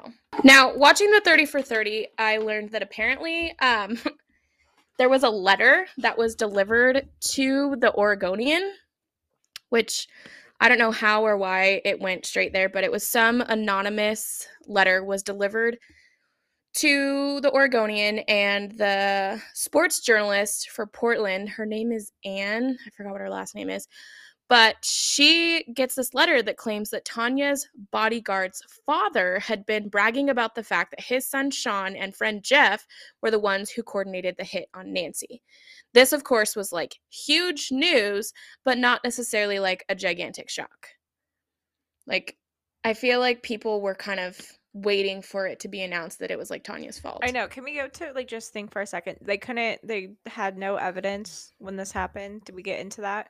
Yeah. Yeah, that no. At this point, there's been nothing has been brought to anybody's attention. This is still just like days after it happened. Hit Nancy, yeah. and ran away. That's all they have. Yeah, that's literally all they have. And he got away. He totally got away. Like one guy, I think, said that like he saw him running, but couldn't tell you know anything about him. They were like, he's a white man. He's tall. Like that's all they got. Mm. Couldn't tell you what age he was, like hair color, eye color, nothing. They just saw some dude like running away. Like he totally got away with it. He did at the time. So um, this sports journalist or whatever, she calls Tonya right away and she's like, Tonya, I have a letter here that implicates you and Jeff in this whole situation with Nancy. And she's like, oh my gosh, you do? Well, fax it over to me. And she's like, uh-uh, like, I'm not going to give it to you unless you agree to do an interview with me. So, you know, classy sports journalists getting what they want. So she ends up going in and doing an interview, and she says it was super, super awkward because like Jeff sat behind her, the journalist, and she said that she would watch Tonya's eyes like dart to Jeff and then dart back to her, and she could tell like they weren't being honest about what was going on. Like it was super, super mm-hmm. suspicious. So days later, um, Tonya voluntarily goes in for questioning by the F B I, and she ends up being there for like over ten hours. And everybody, of course, is like watching Tonya at this point because they all think that she's part of it kind of thing. So January twelfth, shout out to Mom's birthday, uh, Shawn Eckardt is arrested, and he was the bodyguard, is arrested and confesses to orchestrating the hit implicating Tonya Harding and Jeff, plus two others, a man by the name of Michael Smith, or Derrick Smith, not Michael Smith, a man by the name of Derrick Smith and his nephew, wow, his nephew, Shane Stant. Two days following the arrest of Shawn, Shane actually turns himself in as the assailant who attack- attacked Kerrigan down in Phoenix, like down in Arizona. And he ends up, Shawn ends up making bail, and he like, when he walks out of like the Multnomah County Jail or whatever, he's all smiles and he's like playing coy, and it's super like gross. And he's like, oh, no comment, but he's like totally like eating up all this attention, which is just, I don't know, super frustrating. Uh, by January fifteenth, the skating association meets and they determine whether or not Tonya should be able to compete with the Olympic team. Okay, so just to confirm here, Shawn Eckardt was the bodyguard for Tonya. And he first yeah. confesses and, you know, rats out everyone and says, yeah, me, Tonya, Jeff, and these two other dudes were there and we planned yeah. the hit. Yeah. But he says Shane was the one that actually attacked Nancy. And yes. so Shawn got out on bail. He just ratted everyone out, but he's like, I didn't physically hurt anyone. And yeah. then by January fifteenth, the Olympic team is like, yo, we weren't sure about letting her compete with a divorced husband. Now there's this. Like, yeah. So, yeah, that basically happens, and Tonya is pissed. So before anything even starts with the whole Nancy Kerrigan thing, like, she's facing this, she ends up going and, like, trying to sue the National Skate Association and saying, like, I earned this, I did this, like, if you try to tell me I can't skate, I'm suing you for ten million dollars. So then the Skate Association is like, hold up, wait, we didn't say you couldn't skate, we said we're thinking about it kind of thing. So there's, like, this really awkward, like, limbo area. Then, days later, Tonya voluntarily goes in for questioning by the F B I, and she's there for, like, over ten hours. And then as soon as she leaves, she goes and she files again for divorce from her husband. She wishes him well, and she's like, okay, bye. Then, Shane, who, like I said, um, he's the guy who actually committed the assault, he turns himself in in Arizona. That same day, he's brought up to Portland for, like, the legal process. Also, around the same time, not within the same day, but around that same time, Jeff also turns himself in because there was a, a warrant issued for his arrest. So he voluntarily comes in. So Tonya obviously tells the F B I, it wasn't me, didn't have anything to do with it, and then dips out from her husband. I mean, smart move. Don't stay yeah. with him after that. Yeah. Well, and that's the thing. Like, obviously, I don't think we have the record of what specifically was said during that, like, interview or anything like that. But we're pretty sure the F B I went to Tonya saying, like, because she she claimed her innocence the whole entire time. She's like, I had nothing to do about it. I didn't know about it, blah, blah, blah, all this stuff. But people say that she was kind of lied to. Whether they knew or they didn't know, it was said the F B I was like, we know you had something to do with it. We know Jeff told you. Like, we have evidence that you knew beforehand. So either confess it all to us now or suffer the suffer the consequences kind of thing. So, I don't know. Tonya continues to claim her innocence. Um, she tries her best to, like, keep the discussion on her career rather than the scandal. But, of course, at that point, nobody cares anymore. Like, they just want the drama. Nobody cares that she's an ice skater. Nobody cares that she's good. They're just like, no, tell us what you did. Like, they're just digging for anything and everything. And I kind of want to point out and totally compare this to, like, the kind of stuff that, like, Britney faced in two thousand eight, because they even mentioned it in the I, Tonya movie. Like, one of the journalists and media, because she had people from all over the country, not just journalists and media from Portland. Like, we're talking people from, you know, New York and Los Angeles and Chicago. Like, everybody all over the place was all over her. And someone even, like, had her truck towed. Like, they called to have her truck towed just because they wanted her to come outside and, like, lose her mind and watch her lose her mind about it. That would piss me off, too. Yeah, exactly. So, I mean, it just, it's like the media treated her just like this zoo animal, like rather than a human being, like purposely poking her and trying to get her to react about things because she, they knew she wasn't the person to keep her mouth shut, and they knew she wasn't going to just sit there and let everything happen. So I don't know how valid all of that is. I know there's validity to some of it, but I don't know the extent of everything. And it said that like people were also camped out at Nancy's house too, but she didn't speak to anybody about anything. So, and was Tonya capable of like staying out of the media's way? Yes. But did she do that? Of course not. Well, and then how long is it? Like how much time is going on? Is this for like months? Not or that just much like for at a all. Week or two? No.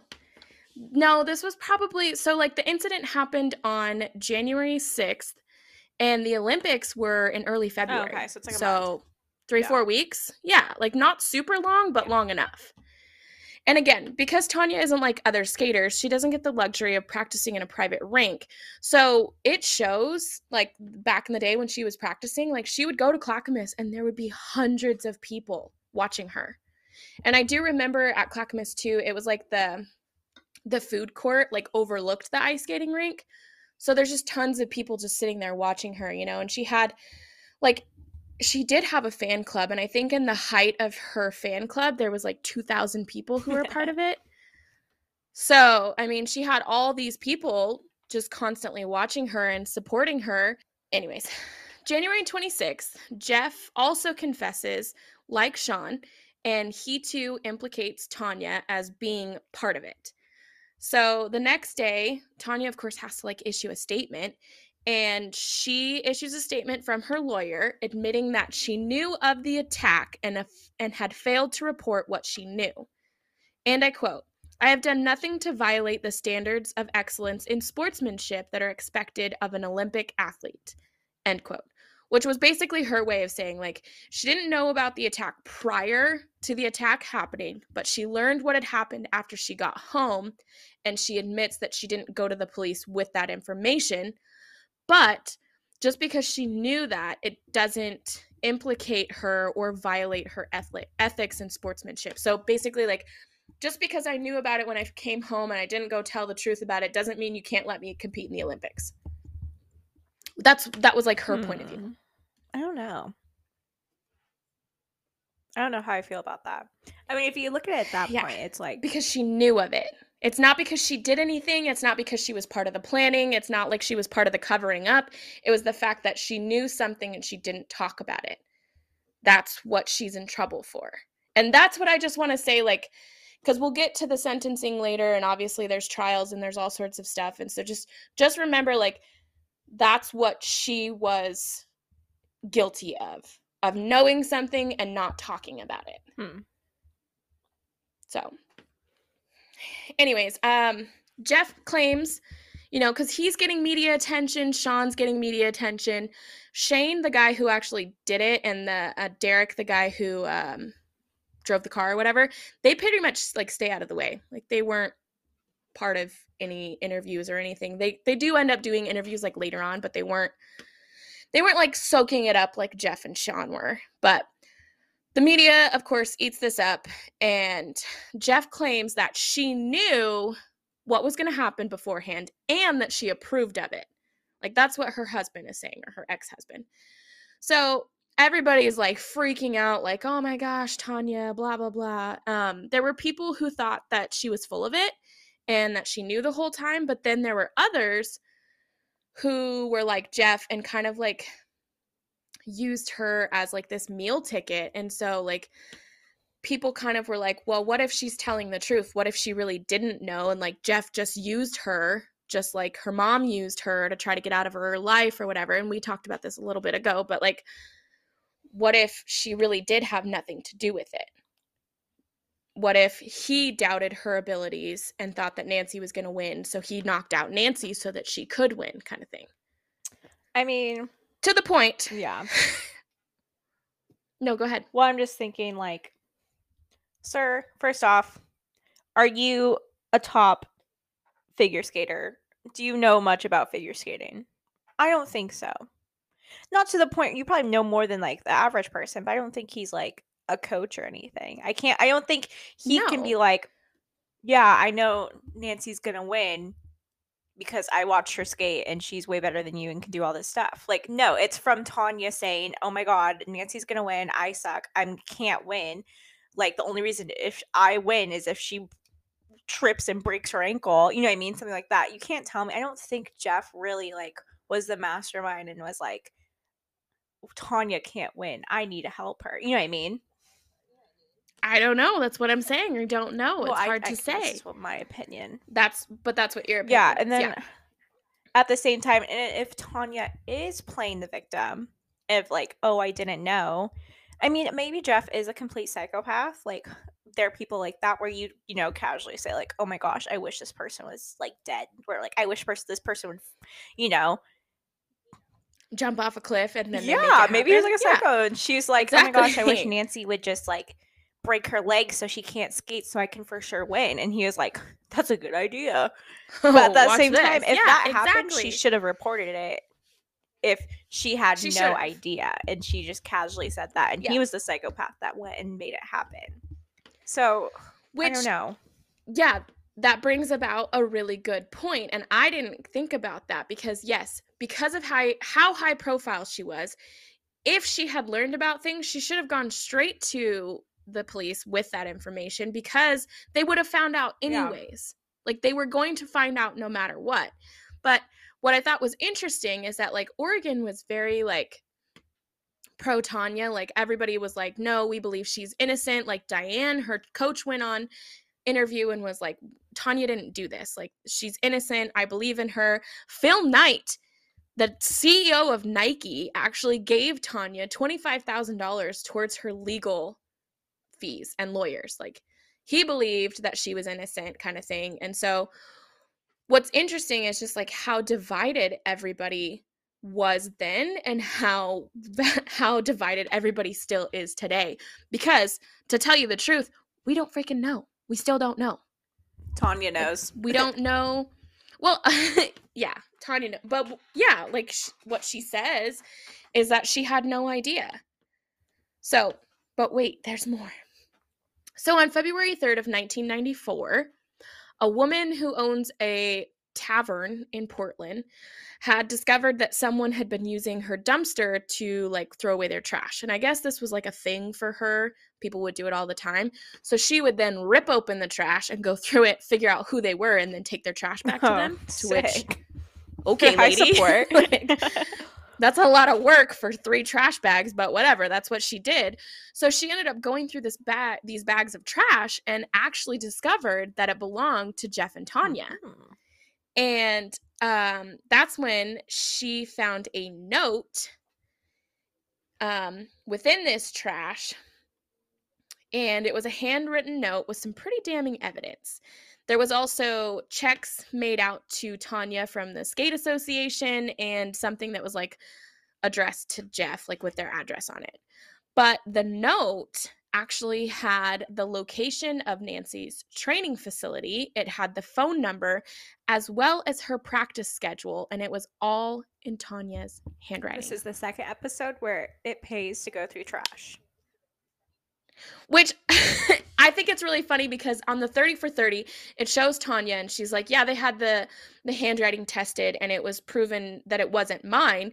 And then next clip is, is some guy saying we had, oh, he's like, he was part of Multnomah County or whatever. And he's like, we actually had the handwriting tested and it was proven to be Tonya. So it's like,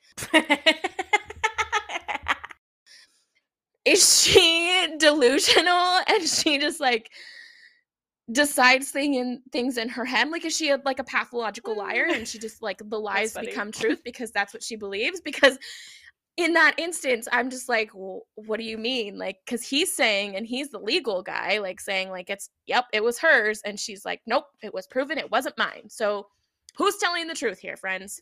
Dorks. Yeah.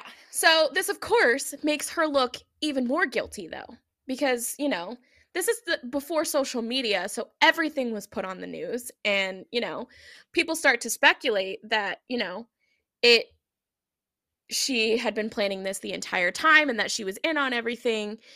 And what's interesting is the check that was in there for Tonya was written over to Jeff, and it was for ten thousand dollars. And the guys who committed the crime, they said they were paid six thousand five hundred dollars. Like from the check? And so it was basically like saying like, oh, how did they get the money? Oh, well, Tonya had a check for ten thousand dollars and they got six thousand five hundred dollars of it. To which I'm like, guys, you literally did this for, for like six thousand five hundred dollars bucks. Like, seriously, that's, that was worth it to you? To which I did do the whole inflation thing and it makes it thirteen thousand three hundred five dollars. But still, like, Shane, Shawn, Jeff, everyone, like, y'all thought this was worth it? It could be. I mean, I don't know.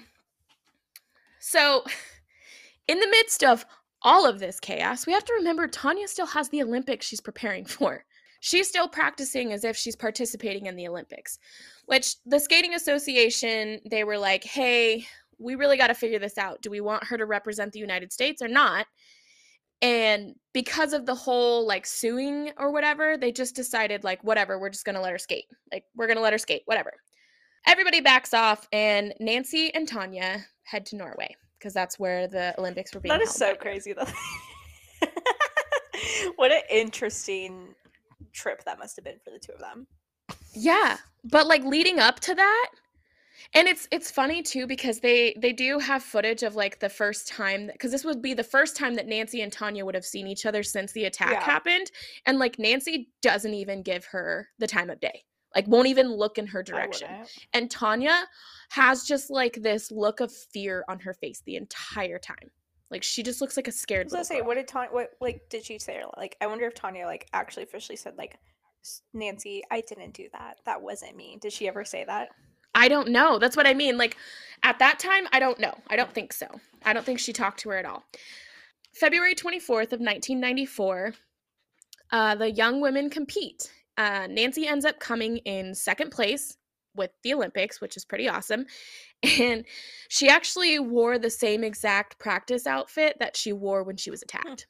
So she's just like, hmm, this is what I'm going to do, and this is how I'm going to do it. Um, someone called Tonya the Titanic and Nancy is the iceberg, which I thought was funny. Nancy obviously does her best. Everyone swoons at her grace, her ability. Oh my gosh, she just suffered this m- tragedy and look at her. She's out here doing this. This is amazing, blah, blah, blah. Tonya, on the other hand, like I said, she was super fearful looking in all of her practice, like video, like footage and videos and stuff. And she's just like a struggle bus, to be real.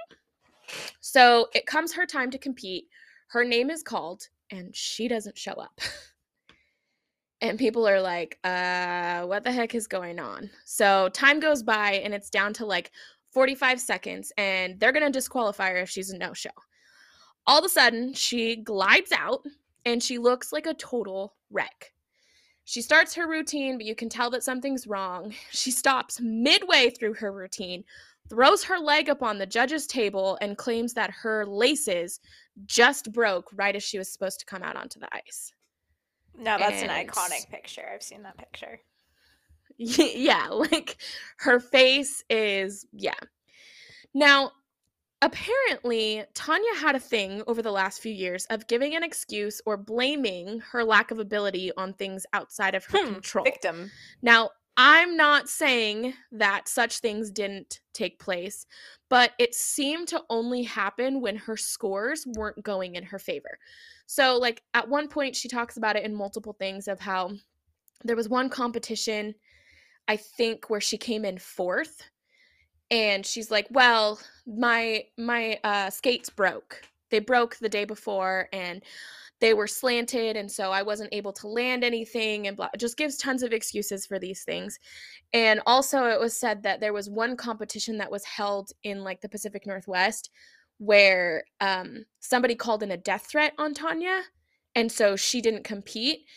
And some people speculate that she didn't want to have to compete because she felt like she was too good to have to compete in this thing, so she had that happen. Like, she had someone call it for her. And that's what the movie kind of depicts, too, that, like, Jeff and Shawn had done this. Because this happened, like, months before the whole Nancy Kerrigan mm-hmm. thing, like, in the year before. So, I don't know. I that one's kind of like up in the air. Do I believe that some things can happen outside of your control? Absolutely. But does it seem like they only seem to happen when it's not in her favor? Yeah, kind of does. So I don't know. Now, um, the judges feel bad for her for some reason, whatever. And they're like, okay, go fix your laces, come back in thirty minutes, and then you'll get to do your routine or whatever. So that's what she does. And nonetheless, thirty minutes later, she's back out on the ice. She completes her routine, but everybody says that, like, she just didn't have that spark. Like, she just didn't do well. And she ends up coming in eighth place, which, yikes. Yeah. Um, I don't think the laces were the problem, lady. Had anything to do with it, yeah. So as you can imagine, people were just dying for Tonya to get home, because once she got home, that's when all the like trials and legal processing would take place. On March twenty-first of nineteen eighty-four, the Multnomah County Grand Jury indicts Shawn Eckardt, Michael, I keep saying Michael, Derrick Smith, Shane Stant, and Jeff Gillooly with charges that include racketeering, conspiracy to commit second-degree assault, and all of them plead not guilty. Which, I want to throw this out there that, like, years later in one of the various in- interviews between the four of them, they do all discuss how they never intended on severely hurting her, which is what they kind of did in I, Tonya. Jeff claims that he just wanted to send death threats via, like, U S P S, you know, snail mail. Uh, Shane, the guy who actually committed the assault, said that he heard originally they wanted to kill her, then they talked about cutting her Achilles tendon, but that he wasn't willing to do that to a person. Yeah. I could hit somebody, but I'm not going to cut their Ew, foot. Gross. Like, okay. I mean, I think it's all really annoying, but he said, she said garbage, and there's got to be, like, some sort of truth as to, like, what their full intentions were, but no one's really to say, willing to say, like, none of them say the same thing. All of their stories are mismatched, and they change their stories all the time, so I don't really know, like, how to make heads or tails of what happened, so. Hmm. By May of nineteen ninety-four, Shawn pleads guilty to racketeering, which I looked up racketeering because I was like, what is racketeering? It means dishonest or fraudulent business dealings. Smith, who was the getaway driver, and Shane Stant, who committed the crime, they both plead guilty to conspiracy to commit second-degree assault. And also, like, they made this, like, super easy because they're idiots. And apparently Shane used his own credit cards for all of his hotel, all of his travel, even the weapons. So they literally had a gigantic paper trail leading straight to them. So whether or not Shane would have, like, turned himself in or not, they still would have figured it out because he didn't cover up his tracks whatsoever. Dumb. Also, I thought it was hilarious that he says that he would, like, walk through the whole facility to, like, figure out how to plan the attack or whatever. He would move his car every thirty minutes because he was there for days before he attacked Nancy. And that on the day that he attacked Nancy, the doors in which he planned on escaping were suddenly, like, locked, like, chain locked. So he used his head to break the glass, despite the fact that he was holding a friggin' police stick in his hand. He used his noggin and broke through the glass. And no one saw this man do that. No one saw him do it. They just saw the broken glass Pretty afterwards. Iconic. To which I'm just like, dude, like, train wreck. But all the men receive sentences of eighteen months for this crime. I don't know. I just feel like that was kind of lenient. I don't know. I don't know. It's it's it's a weird um, situation, I feel like. Because if you think about it, if yeah. it was any other type of, like, if this happened, I don't know how to describe it. In, like, any other type of competition, I'm trying to think of one that's not the Olympics, but, like, big enough. Like, if this happened in the N F L, would it be that big? I don't know. If this happened at the state championships, would it be that big? No. You know what I mean? It wouldn't be so yeah. blown up, but since it's the Olympics, it's like the Olympics so and women, and up. I don't know. Um, yeah, because if you think about it, what all they did was bruise her. They like, I mean, like yeah, they hit her, they with, hit her a, with stick. a stick. I mean, I don't know. It's kind of like Like, and it's conspiracy to commit second degree assault. They didn't even get commit second yeah. degree assault. Like, I don't know what they got. Yeah, I, I don't know what true. the assault number is for bruising someone, but you know what I mean.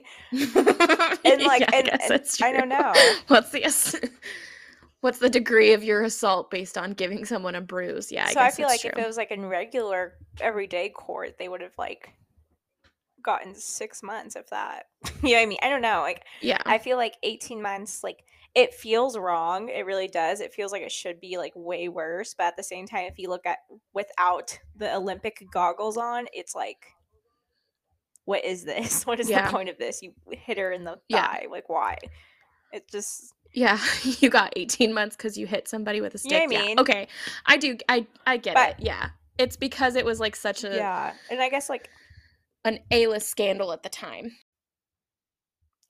I just personally feel like the the biggest crime is the fact that they cheated in the Olympics.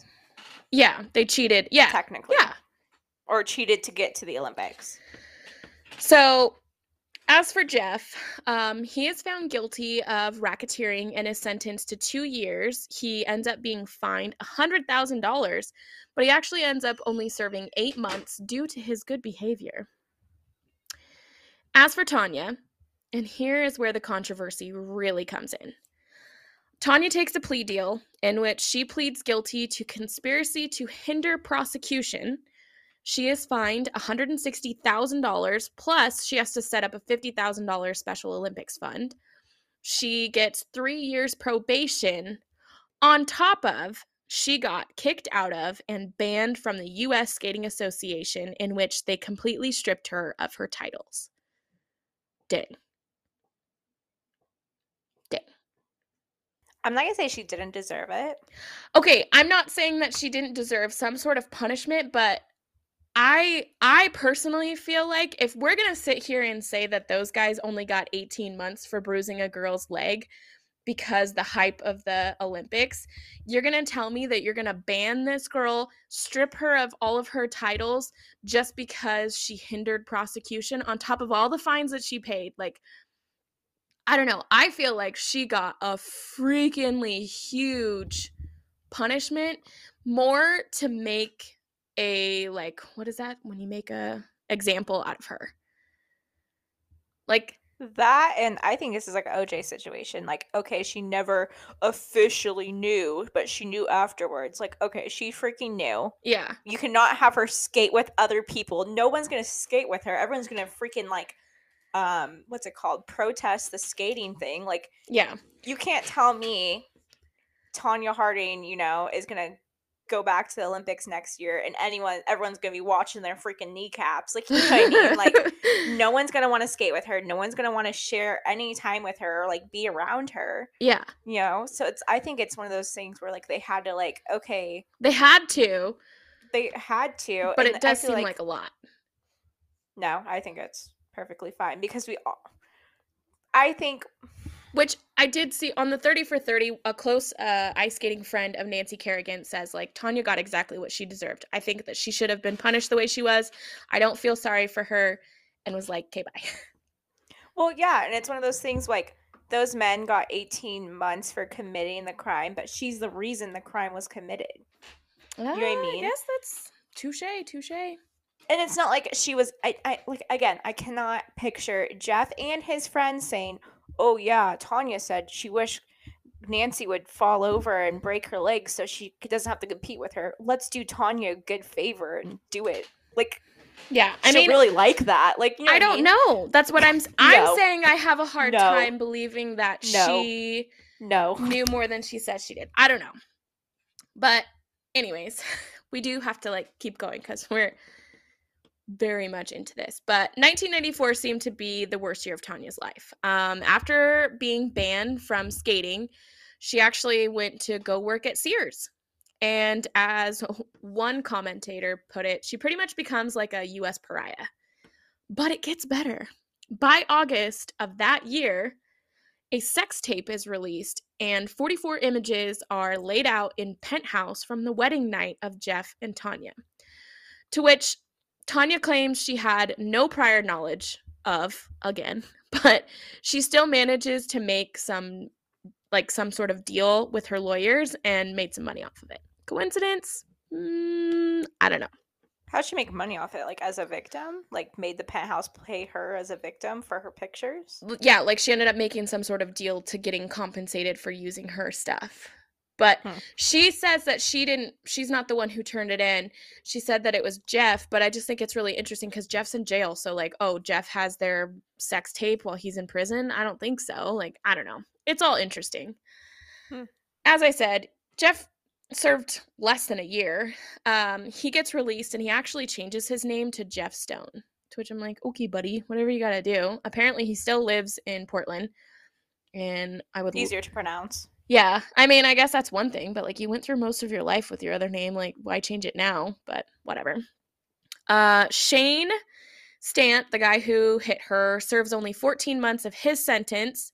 He ended up moving to L A, became a born-again Christian, changes his ways, says he was a bouncer at a bar for a long time, and now he owns, like, his own delivery service or something in L A and has a good life. Cool, buddy. Shawn ends up dying at age forty um, of natural causes, most likely his weight, probably, because he was he was a bigger fella.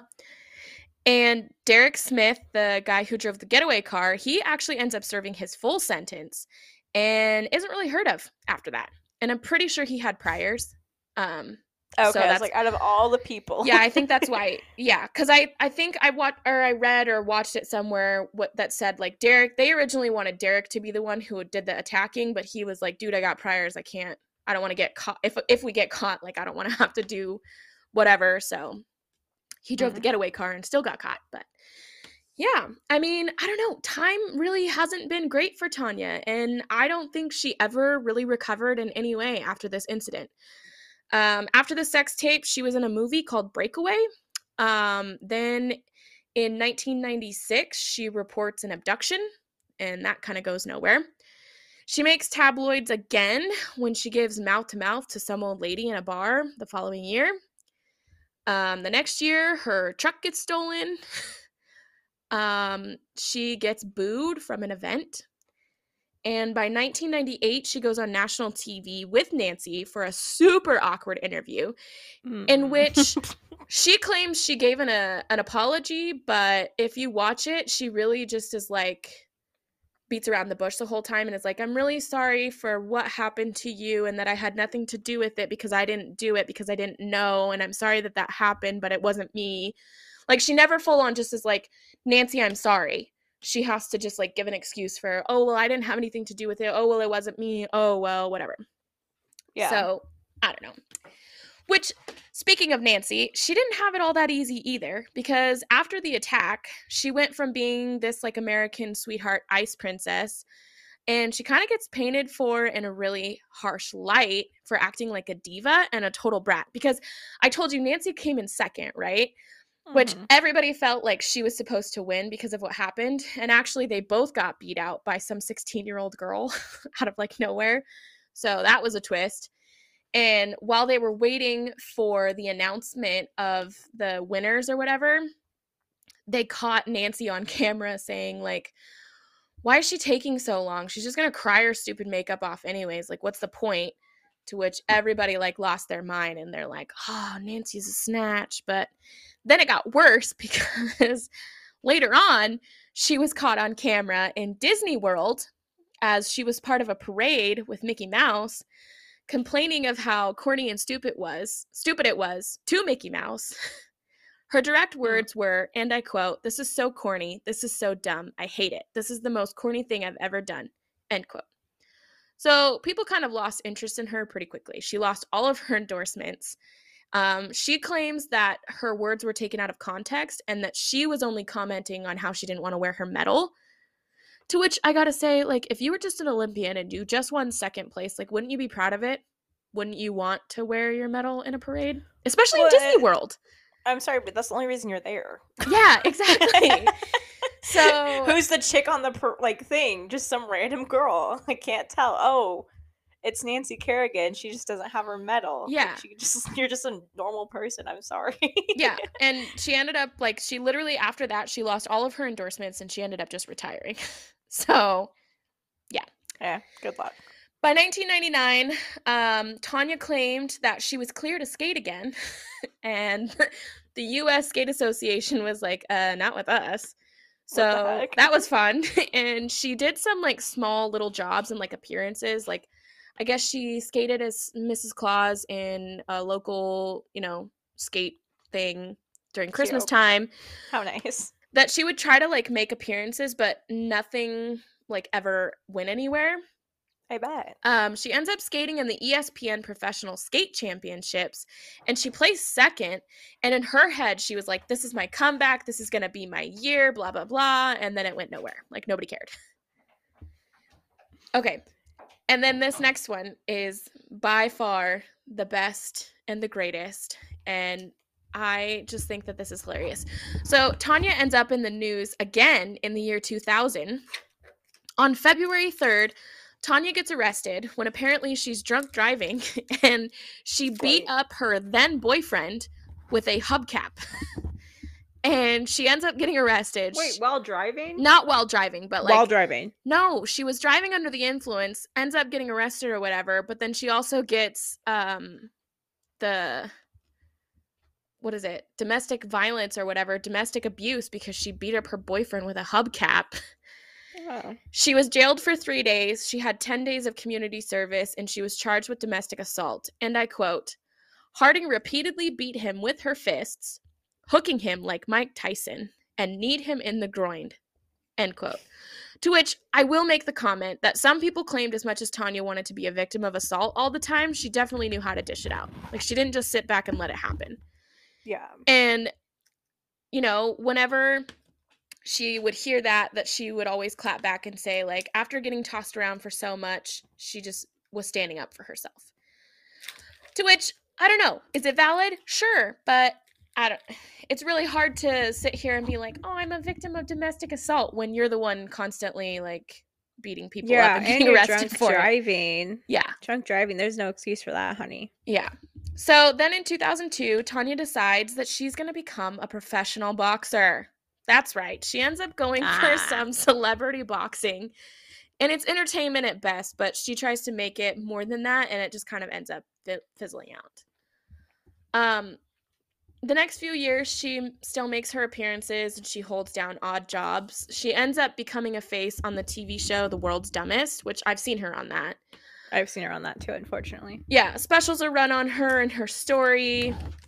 People make the Broadway show that never makes it to Broadway, and she's basically just like a D-list celebrity. Like, not to be a dick or anything, but it's kind of life. You gotta be, um, you gotta be admit, like, whoever her manager is, her public person, yeah, her publicist, that's the word. They're working hard. I mean, I guess. They were working hard for her. She did a lot of random junk. Well, and it says, like, when the, um, because the people who made the Broadway musical or the musical about her, whatever, that opening night, she was in the front row. Like, she was the, fir- like, the first one to be there and be, like, so excited that, like, this was happening about her. And it wasn't, like, mocking her? I don't know. I've never seen it, but... Also, by far, my favorite, favorite, favorite is when future President Obama used her in one of his campaign speeches and said, and I quote, folks said there's no way Obama has a chance unless he goes and kneecaps the other person ahead of him and does a Tonya Harding, end quote. To which I'm like, classy. You even had. Did you really say that? He really did. There's video footage of it. It's like, I watched it because I didn't believe it either. I was like, there's no freaking way he did it. Yeah, in two thousand seven. He won in two thousand eight. In the Sir. two thousand seven campaign trail, he's like, Obama's going to go put a Tonya Harding. So, like, she's a verb, guys. She's a verb. I, I can't say I support Obama using that. That is. I just, I don't know. So, by two thousand eight. Rip. Um, she actually has a book called The Tonya Tapes released, which is basically just like a compilation of all these interviews that she did with someone asking her questions. And I mean, it's kind of interesting. I read it. Um, she seems like she sort of has something going on like every few years to kind of keep her relevant. So like you said, her publicist is obviously working for her. And, you know, from all of this, there's controversy, including rebuttals from Jeff, her first husband, as well as her mom. And I did say think that it was interesting. They did interview Shane within like the last ten years, and he he himself claims, because he's never met Tonya before in his life, he claims that she had no idea what was happening. He never met her. And he had never met her. Yeah. Because he was actually from Arizona. So basically it was like Jeff and Shawn, you know, the bodyguard or whatever, Shawn called his friend Derrick, who was the guy that they wanted to do the hit. Derrick was like, I got priors, let me get my nephew. So that's how like they're all intertwined. So I don't know. Weird. In June of two thousand twelve, she married her third husband, having gotten married sometime in the nineties for like three months. And the following year, she had a baby, to which I say, cheers, Tonya. I, too, was married in two thousand ten, and I had a baby in twenty eleven, so we got a lot in common. Um, of course, the E S P N thirty for thirty came out in twenty fourteen, and by twenty seventeen, the movie I, Tonya was made. Ironically, Nancy participated in Dancing with the Stars in the same year that the I, Tonya movie came out, to which I'm like, did you guys know? Did you know? Did you plan that out? And then Tonya competed as well in Dancing with the Stars the following season. So, I don't know. That's, oh, also, I think, what was it, twenty eighteen or something? Whenever it was, she did compete in the Worst Cooks in America Celebrity Edition, and she won. Gosh. So, yeah. I mean, it's twenty twenty-two. I feel like we're due for something from her. We haven't really heard a whole lot from her since twenty nineteen, so we'll see what, what this year has in store for us. But that, my friends, is the entire saga of Tonya Harding and the sports scandal of the nineteen ninety-four Winter Olympics. Yowza. I think I finally figured out what bothers me about Tonya Harding. And what is that?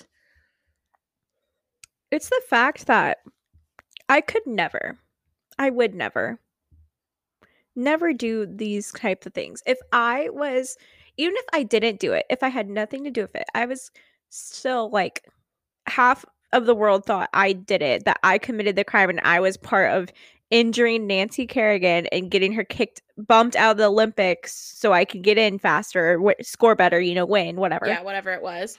I would not be out and about walking around town being crazy doing this stuff. You know what I mean? Yeah, it makes I would it hard not, to believe. It would not be out, um, you know, just all over the place, just in the public eye, like making myself big, better, like, I'm Tonya Harding. Y'all yeah. know me. That girl got her kneecaps busted because of me.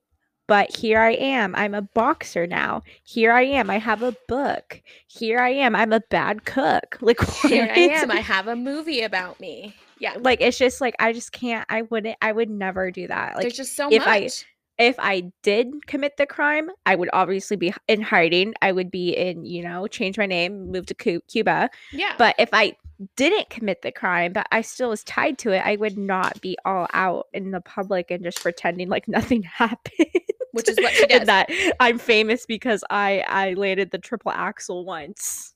Yeah. Like, you know what I mean? No, I know. And that's why it's, it's... That's what I think bothers me the most about her. Her life is nothing short of a train wreck. And that's why it was Psychopath. Like, there's so much to put on here. And it's not that I want to sit here and talk about her white trashy bring up. But at the same time, it's like, huh, you kind of don't make it easy on yourself. Like, you're, the jokes write themselves type of thing. Like, you keep putting stuff out there. You keep doing all of this stuff. Like, Nancy yeah, Kerrigan like, did Dancing with the Stars, did one interview, and she's like, yep, that's what you get from me. See you later. Like, she keeps to herself. Not that she, you know, she was the victim of it, but still, like.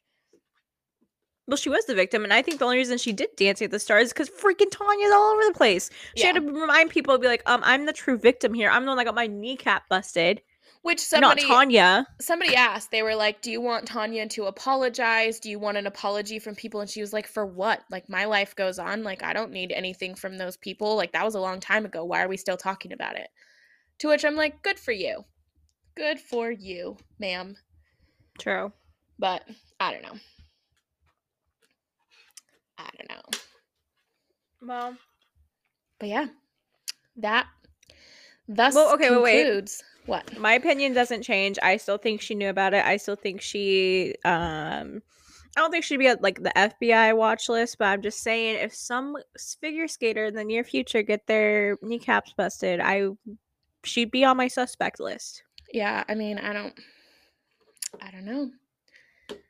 I don't think she should be America's sweetheart. I don't think she should be on T V, Dancing with the Stars, all this crap. I think it's I think that's honestly like, insane that well, we've just like all have accepted and let her move on.